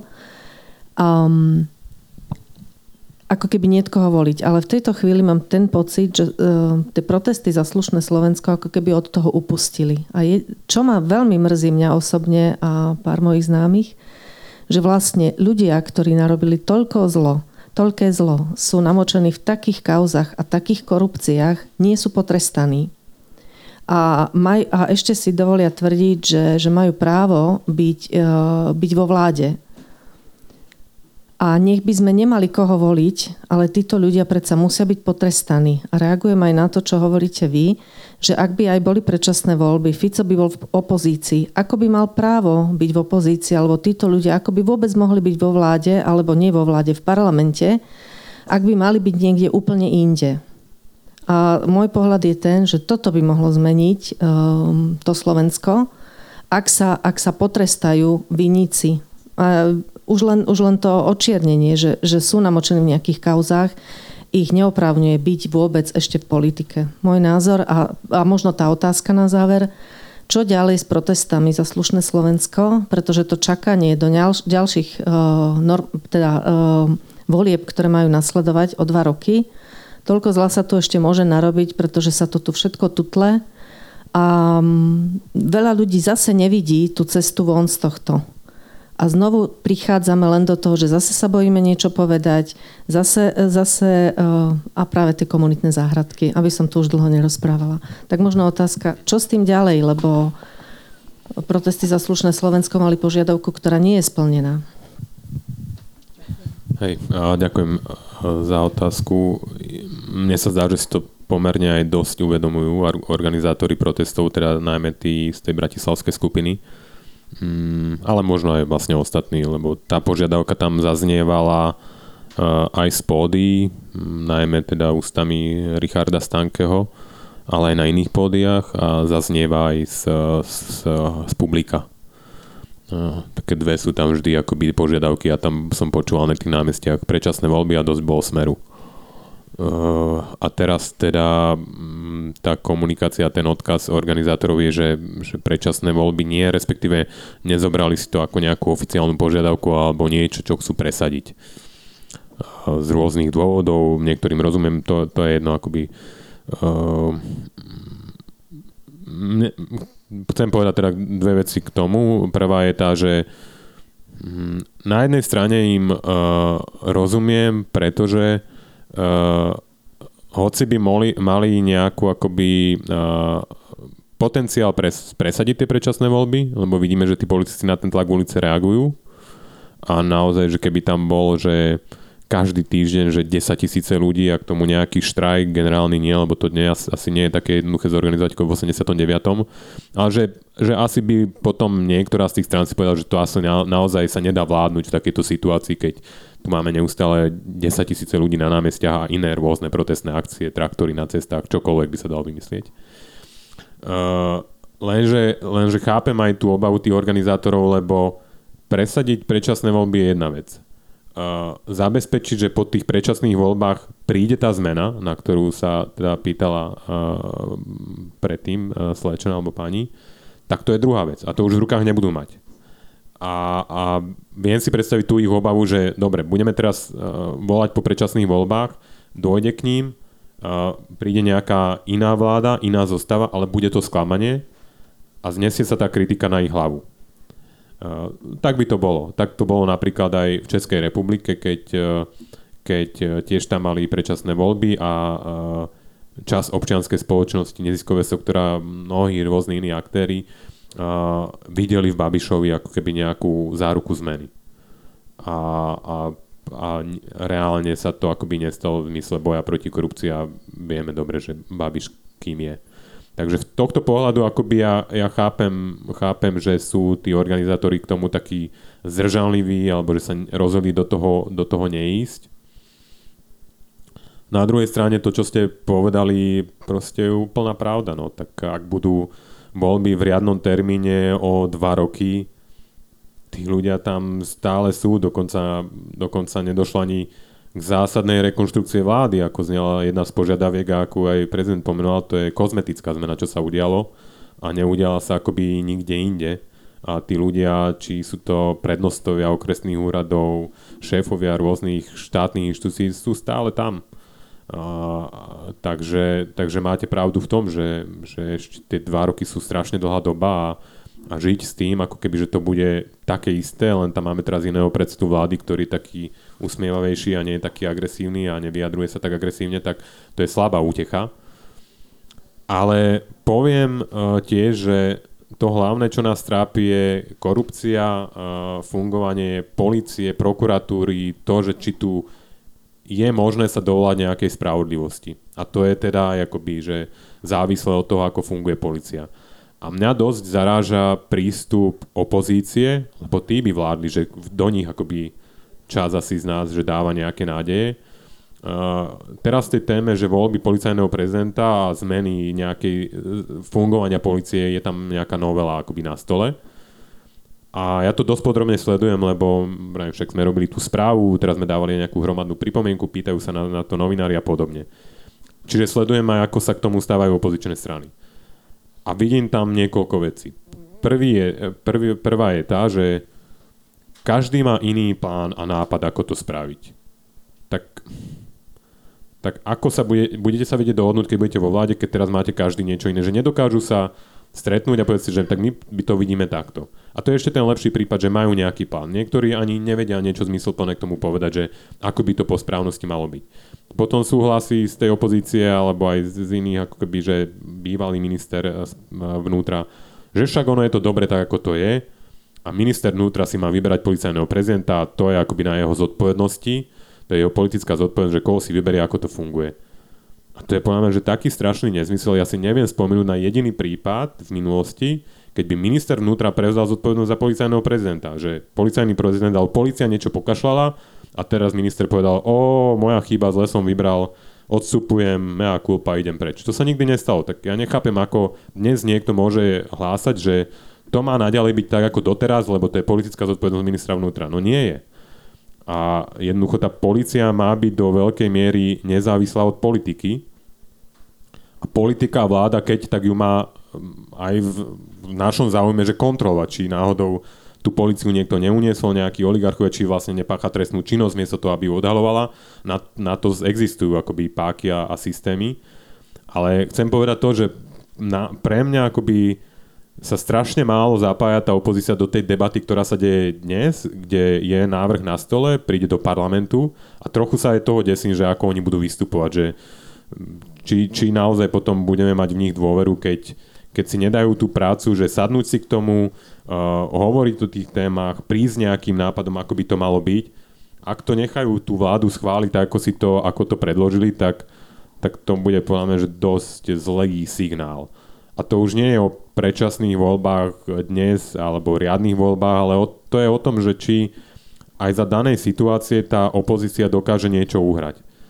Máme tu jedného poslanca, aj viacerých by sme povedali, jeden je pomerne dosť efektívny, ktorý je opozičný, ktorý aj z tej opozície dokázal presadiť, že strašne veľa vecí. Či už je to pri hypotékach, alebo ja neviem čom, teraz najnovšie zverejňovanie platov, že vie, vie ako na to, že nepovedal si, že ja som opozičný poslanec, tak teraz proste štyri roky voľno, lebo niekto iný vládne a ja budem len tam občas niečo poviem vo vystúpení, niečo napíšem, nejaký blog, ale inak na to kašlem. Že proste snaží sa niečo spraviť a podľa mňa tá opozícia by vedela uhrať aj z, tej, z tých opozičných hlavíc niečo, len musí mať ten záujem. Ale pokiaľ ich záujem jediný je, že urobí tlačovku, kde to strašne naložia tej vláde, ale reálne potom, keď príde návrh zákona, ako zmeniť políciu, že oni nevedia povedať niečo zmysluplné, tak pre mňa je to hrozne zlý signál. Čiže niektoré zmeny by sa mohli už udiať teraz, ale okrem tých ľudí na námestiach sa musí pridať aj tá opozícia. Oni nie sú tam o toho, aby len sedeli, ale aby prichádzali s návrhmi, aby tlačili na tú vládu.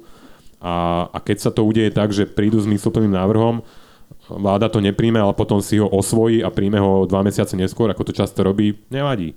Ale prišli ste s dobrým návrhom a nakoniec sa presadil. Tak e, toľko. Neviem, či som vám odpovedal úplne. Ale vzdiel, ako rozumiem vášmu pocitu, že je to, je to počúvam to e, od mnohých, áno, že bola to jedna z veľmi silno artikulovaných požiadaviek protestov, predčasné voľby. Dnes, teraz nezaznieva. Akoby tá, tú, tú stratégiu si zvolili organizátori nejakú inú a rozumiem tomu trošku akoby sklamaniu e, ľudí.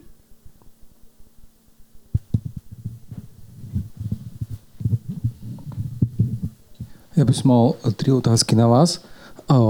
Jedna sa týka toho, čo ste vraveli, že dúfate, že dúfate, že Slováci budú viac protestovať, keď sa bude niečo diať v spoločnosti.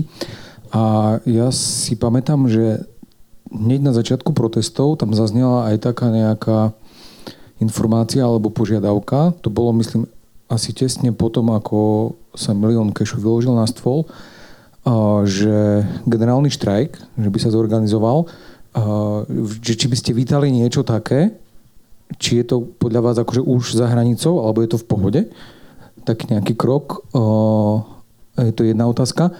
A druhá otázka, druhá otázka by smerovala k tomu, že aký je váš názor na generálneho prokurátora a že či on má potenciál ako osoba byť, byť taký nejaký spúšťač, podobne ako bola v Čechách pani Bradáčová, prokurátorka, alebo v Rumunsku pani Laura Kövesi sa tuším volá.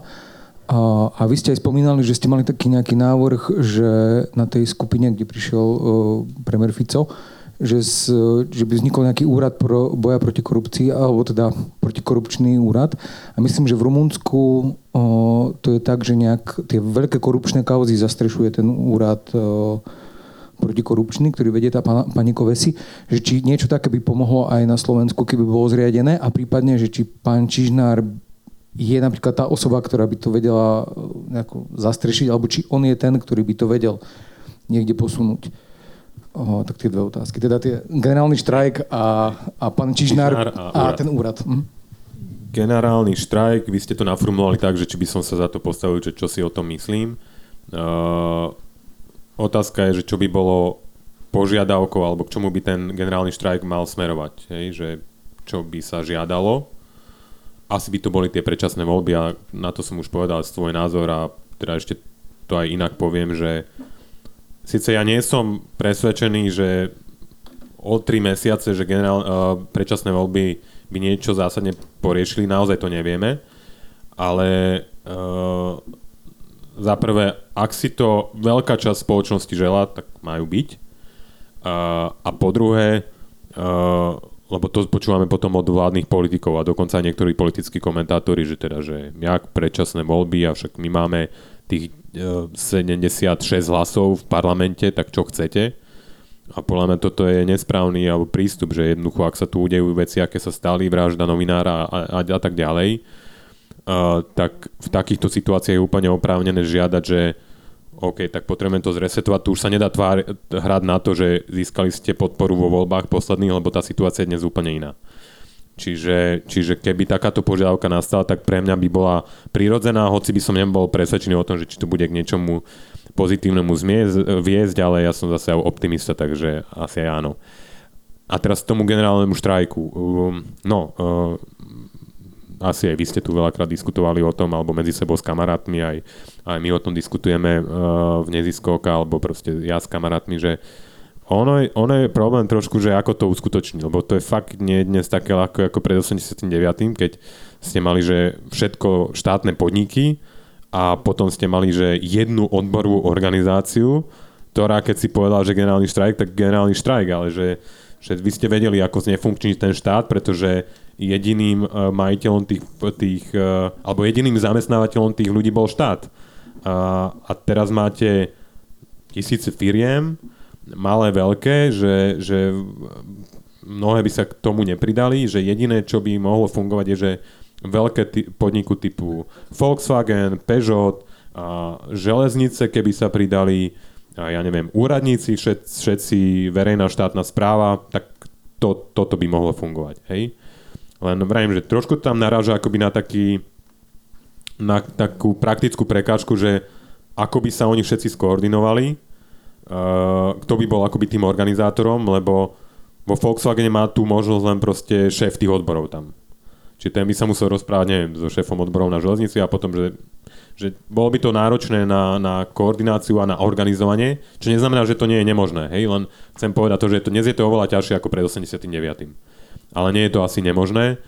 Uh, najmä pri tých zahraničných firmách typu teda Volkswagen a Peugeot, tak tam je veľmi otázne, že ako by sa k tomu akoby postavili tí majitelia.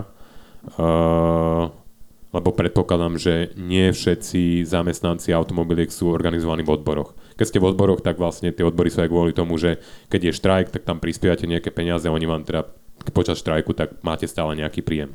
A musíte si ale pritom platiť odvody, hej. Ale ak nie sú všetci tí okolo desať tisíc v tých fabrikách také počty fungujú, že ak nie sú všetci v odboroch, tak oni by štrajkom a nenastúpením do práce uh, že riskovali, že ich možno vyhodia, hej.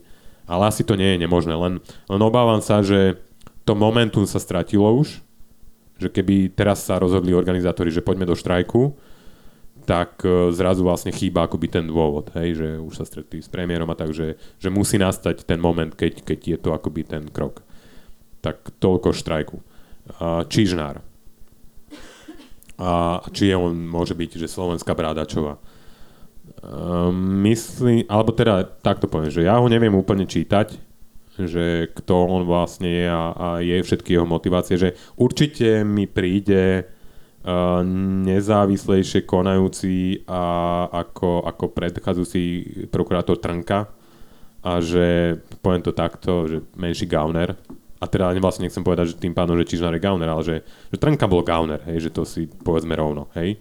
Čižnára zatiaľ neviem ako by čítať, uh, veľakrát vlastne v posledných, uh, poslednom roku uh, pozitívne zareagoval a, a konal, či už to bola pri, pri Baštrnákovi, uh, či je to teraz. Niekedy je to len také akoby slovné, nejaké, nejaké, akoby, nejaké deklarácie a že nie je reálny skutok, ale že Zatiaľ, zatiaľ je to, myslím, že je to lepšie, ako sme si všetci mysleli, lebo pamätáme si ten jeho nástup, keď uh, tá, tá, uh, ten narratív bol, že Smer si zvolil spolužiaka Fica. Uh, tak myslím, že, že zatiaľ to nepotvrdzuje, že on by sa správal celý čas ako spolužiak Fica alebo nejaký blízky jeho kamarát. Ale uh, Ale nezdá sa mi, že on by teda mohol byť, že budúca Bradáčová. Aj kvôli tomu, že ten systém je akoby trochu iný a proste tí ľudia sú trochu ako keby iní, hej, že čiže tu, tu si myslím, že ale bude, rád sa nechám prekvapiť. Uh, a ono je to závislé od toho, čo ste sa potom pýtali tú tretiu otázku, že v akom prostredí fungujete a čo je tá inštitúcia, ktorú riadite. Akých ľudí máte tiež pod sebou, hej?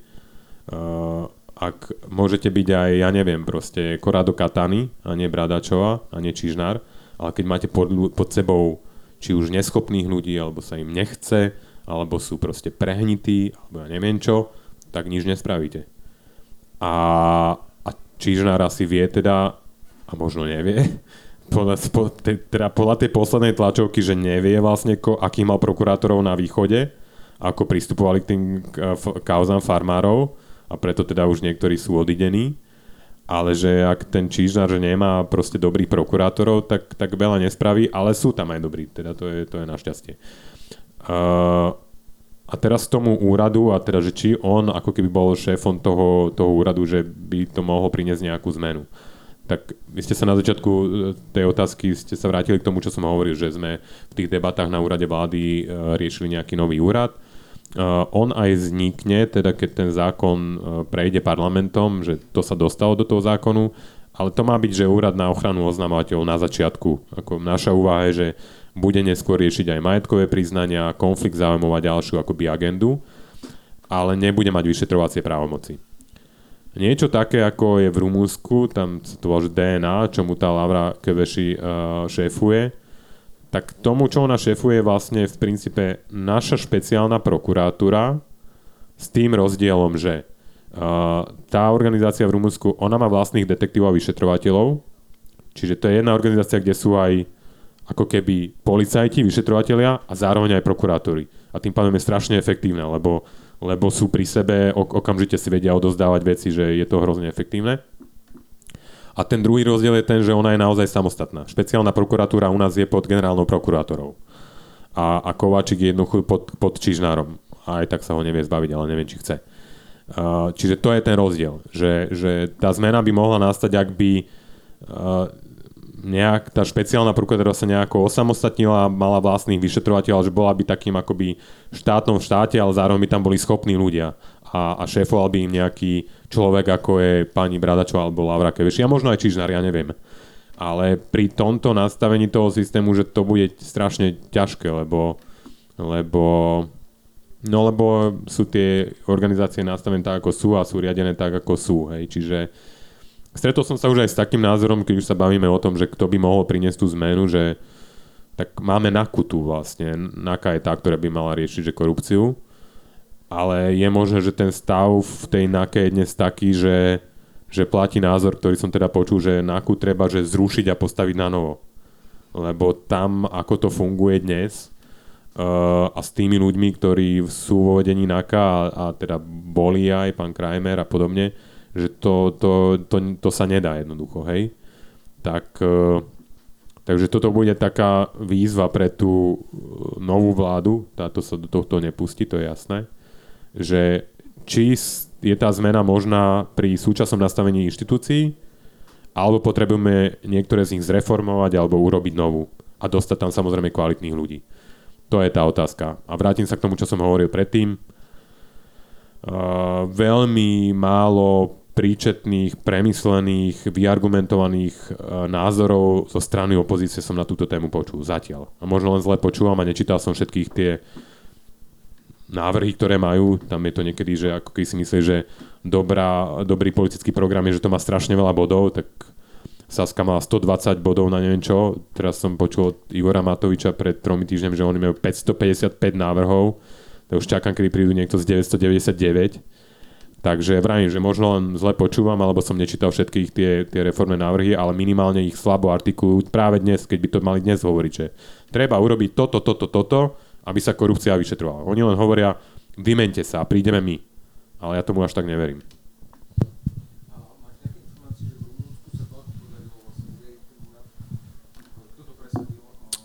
Ja túto otázku počúvam často a som si už vymyslel na to takú, uh, takú, taký bon mot, že ono sa to podarilo vďaka nám, to by ste neverili. Je to tak, pretože uh, Rumúni vstupovali do EÚ neskôr ako my. Uh, a uh, a to, toto, čo poviem, teda to mi je naozaj hovorím, že ľudia z Rumúnska, ktorí aj pracovali v tej dé en á, že zaoberajú sa tým a tak ďalej. Uh, Európska únia bola poučená z nášho vstupu do EÚ. V tom zmysle, že proste sme vstúpili, mali sme k dispozícii eurofondy a robíme s nimi to, čo s nimi robíme. A v Bruseli si povedali, že fúha, tak teraz, že ide že Rumúnsko a Bulhorsko, tak buď budeme na nich tvrdší, ako na týchto desiatich predtým, v dvetisícštyri, alebo ich proste tu nepustíme. Takže oni boli na nich tvrdší, na Rumunov, a naozaj vlastne to boli, že tvrdé rokovania, mali na nich oveľa väčšie požiadavky v zmysle existencie nejakých inštitúcií a zákonov na boj proti korupcii. Aj vďaka tomu vznikla tá agentúra dé en á, aj vďaka tomu majú niektoré procesy Uh, také, ktoré by v Nemecku neboli možno možné, čo sa týka odpočúvania. Proste dovolili im viac, hej, že, že čo sa týka fungovania uh, vyšetrovateľov, polície a prokuratúry, v záujme toho, aby boli efektívnejšie, mohli postihovať tú korupciu. A práve, že urobilo sa to preto, lebo tlačili na nich uh, z Európskej únie a tlačili na nich preto, lebo boli poučení našim vstupom. Priestor na poslednú otázku. Ďuri, stopnem ťa. Ak nikto nebude mať otázku, budeš sa pýtať ty. A pýta...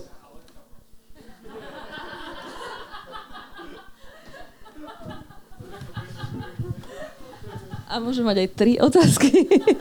Alebo to musí byť jedna. Budem odpovedať stručne, tak ľudia majte tri. Že... Tak ja sa skúsim spýtať tri. Takže prvá je taká, že keď tu bolo spomenuté to Rumunsko, tak mne sa zdá, že niekde som čítala rozhovor s jedným z tých organizátorov tých protestov a on tam spomenul, že, čo ja som teda nevedela, lebo som tú situáciu nesledovala až tak podrobne, že po tých ďalších voľbách, bolo tam neviem koľko protestov, neviem koľko ľudí sa tam zapojilo a teda po tých ďalších voľbách, že zase si tí ľudia zvolili ako keby tú stranu, proti ktorej protestovali.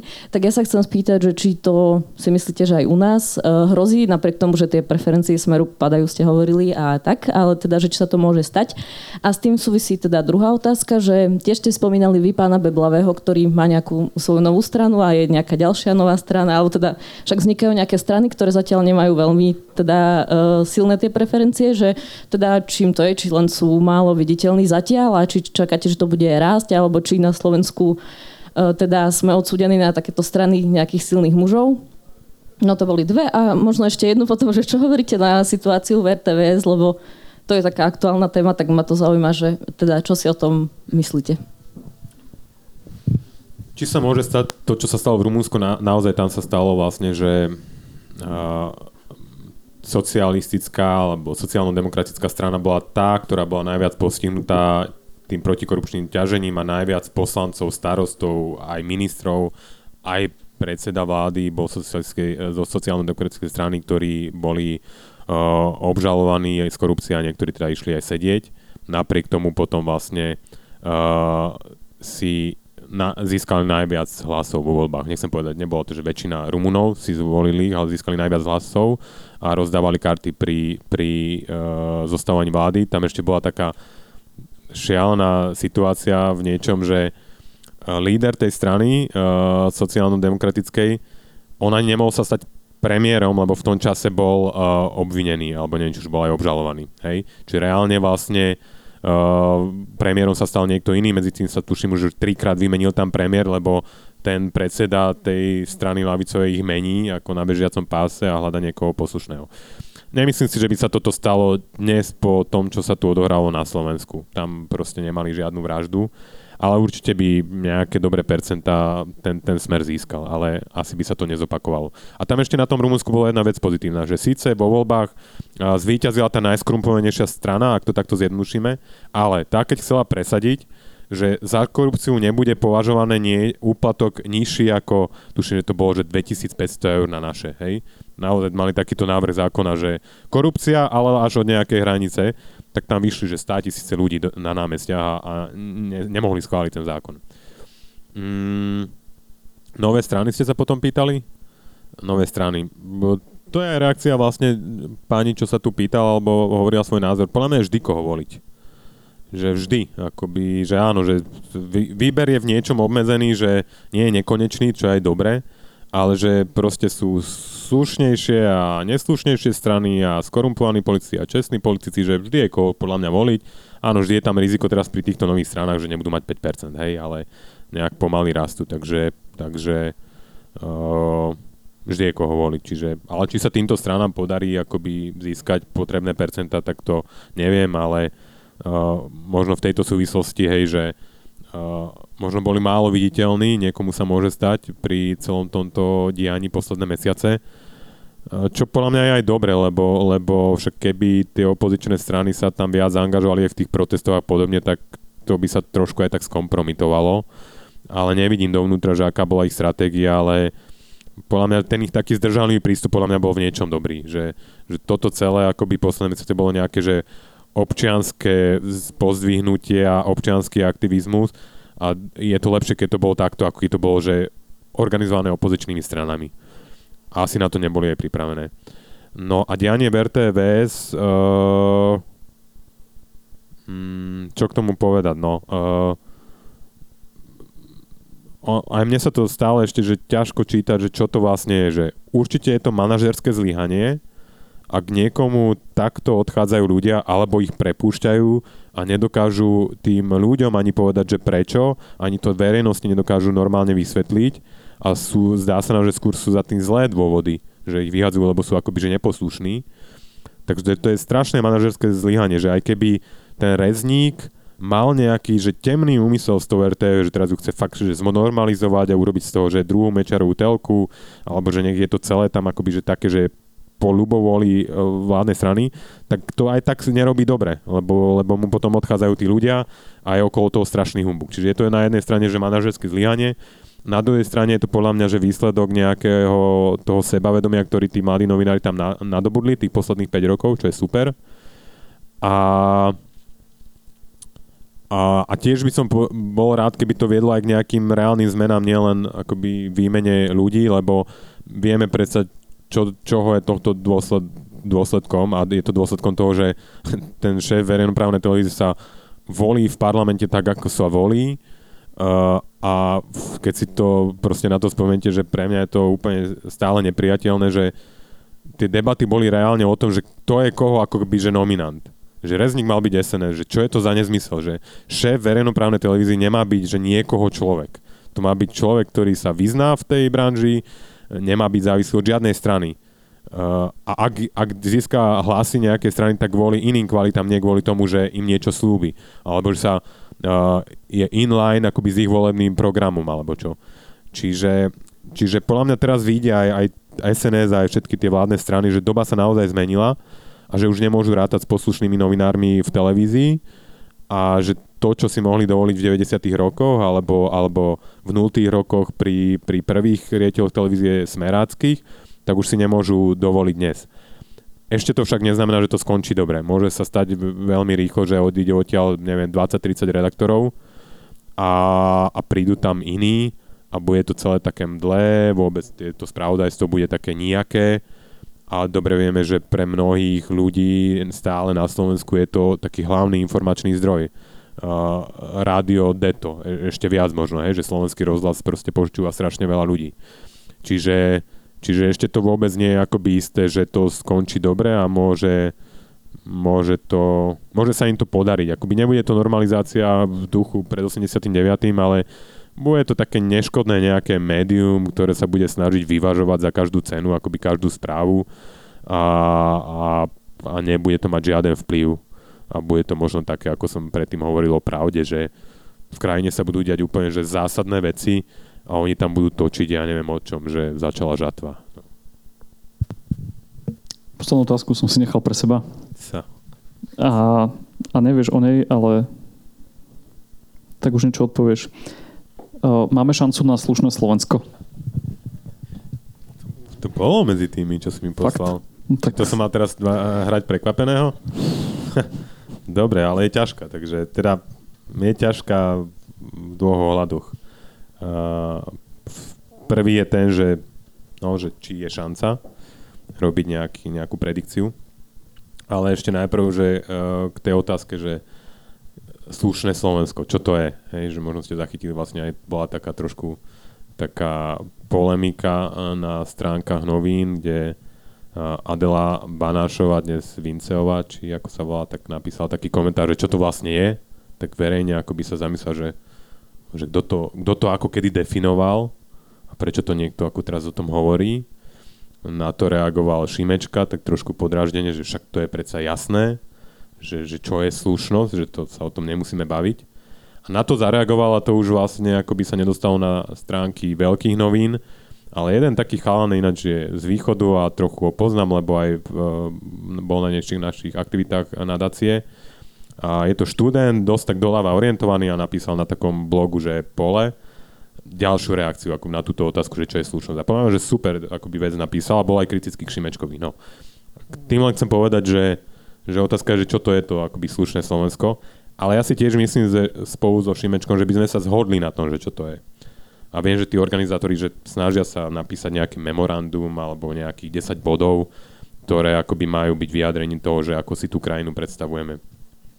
No ja chcem povedať jednu vec v tejto súvislosti, že je tam z môjho pohľadu aj trošku také riziko pri narábaní s týmto slovom, že slušné Slovensko. Lebo to veľmi ľahko môže sklznúť k tomu, že sa tu začneme deliť na slušných a neslušných. Že ja som slušný, lebo a ty už si neslušný. Napríklad voliť Smeru, to sú neslušní ľudia. Čo je blbosť, hej? Že, že poznám niekoľkých, ktorí sú... Nevolil by som v živote ako oni, ale ne, v živote by som ich nepovedal, že sú neslušní, hej? Čiže to je, že, že to je ešte fakt, že na debatu, že čo si pod tým predstavujeme a, a bol by som rád, keby to dospelo k nejakému naozaj, že pomenovanie nejakých základných hodnôt a princípov, na ktorých má krajina fungovať. Napríklad, poviem, hej, že že uh, uh, akýkoľvek občan Slovenskej republiky bez ohľadu na jeho vierovyznanie, rasu, uh, uh, sexuálnu orientáciu, tak štát aj ľudia ostatní v krajine sa k nemu správajú tak, že nemá pocit, pocit menejcennosti. To je podľa mňa slušné. Hej? Slušné je podľa mňa, že uh, politici nenadávajú novinárom. Bezdôvodne, len tak, lebo si to práve zmyslia. Slušné Slovensko pre mňa je, že pri uh, debate o tom, ako použiť uh, naše peniaze, peniaze daňovníkov a, a rieši sa rozpočet a čo má vlastne štát robiť, tak v prvom rade sa myslí na tých najzraniteľnejších, až potom na tú masu. Hej? Čiže až v druhom rade dám, že vlaky zadarmo, až keď budem mať poriešené, že Uh, zdravotne znevýhodnení, neviem kto všetko ďalší, že majú, majú možnosť žiť slušný život, až potom začnem rozdávať a chlieba hry. Že to tak som ako povedal na ukošku, že moje, že, že toto sú, boli také, že si poviem, že slušné, slušné pravidlá fungovania štátu. Ale bol by som rád, keď to nesklzol k tomu, že teraz sa tu začneme, že ty si slušný a ty si neslušný, lebo ja si to myslím. No a či máme na to šancu, tak teraz môžem byť za optimistu, čo teda som, a ja si myslím, že máme. A, ale samozrejme nepôjde to bez toho, aby sme preto niečo nespravili. Um, zdá sa mi, že tie posledné dva mesiace, že sme si to uvedomili a ľudia preto spravili minimálne to, že išli na tie námestia. Mnohí sa prestali báť hovoriť o tom, čo sa im deje v živote. Uh, čiže to je taký akoby dobrý začiatočný bod a, a musia potom následovať ďalšie nejaké aktivity, uh, vďaka ktorým sa to podarí. Uh, to hlavné je mať akoby také realistické očakávanie, že nepodarí sa to zajtra, ani o mesiac, ani o rok, že to je akoby dlhá cesta a dokonca nikdy ani nenastane bod, keď, keď si budeme povedať, a už to máme, a už to máme na veky, a už nemusíme nič robiť. To tak nie je. Uh, môj kamarát, ktorý je tuto nedaleko z Ľubovne, Fedor Blašťák, on mal taký výrok, a rád ho všade citujem, že demokracia je práca na viac a teda neustála. Že to furt treba niečo robiť viac, ako keby. Že to nie je o tom, aké máme zákony napísané a, a tak ďalej. Takže keď si toto tak uvedomíme a budeme ochotní robiť niečo naviac, raz my, potom budeme unavení, zostarneme, tak potom druhý a že takto sa budeme akoby striedať. A, a keď tú komunitnú záhradku rozšírime na celý štát, tak to bude dobré a máme tú šancu. Pekný záver. Pavel Sibila. Ďakujem.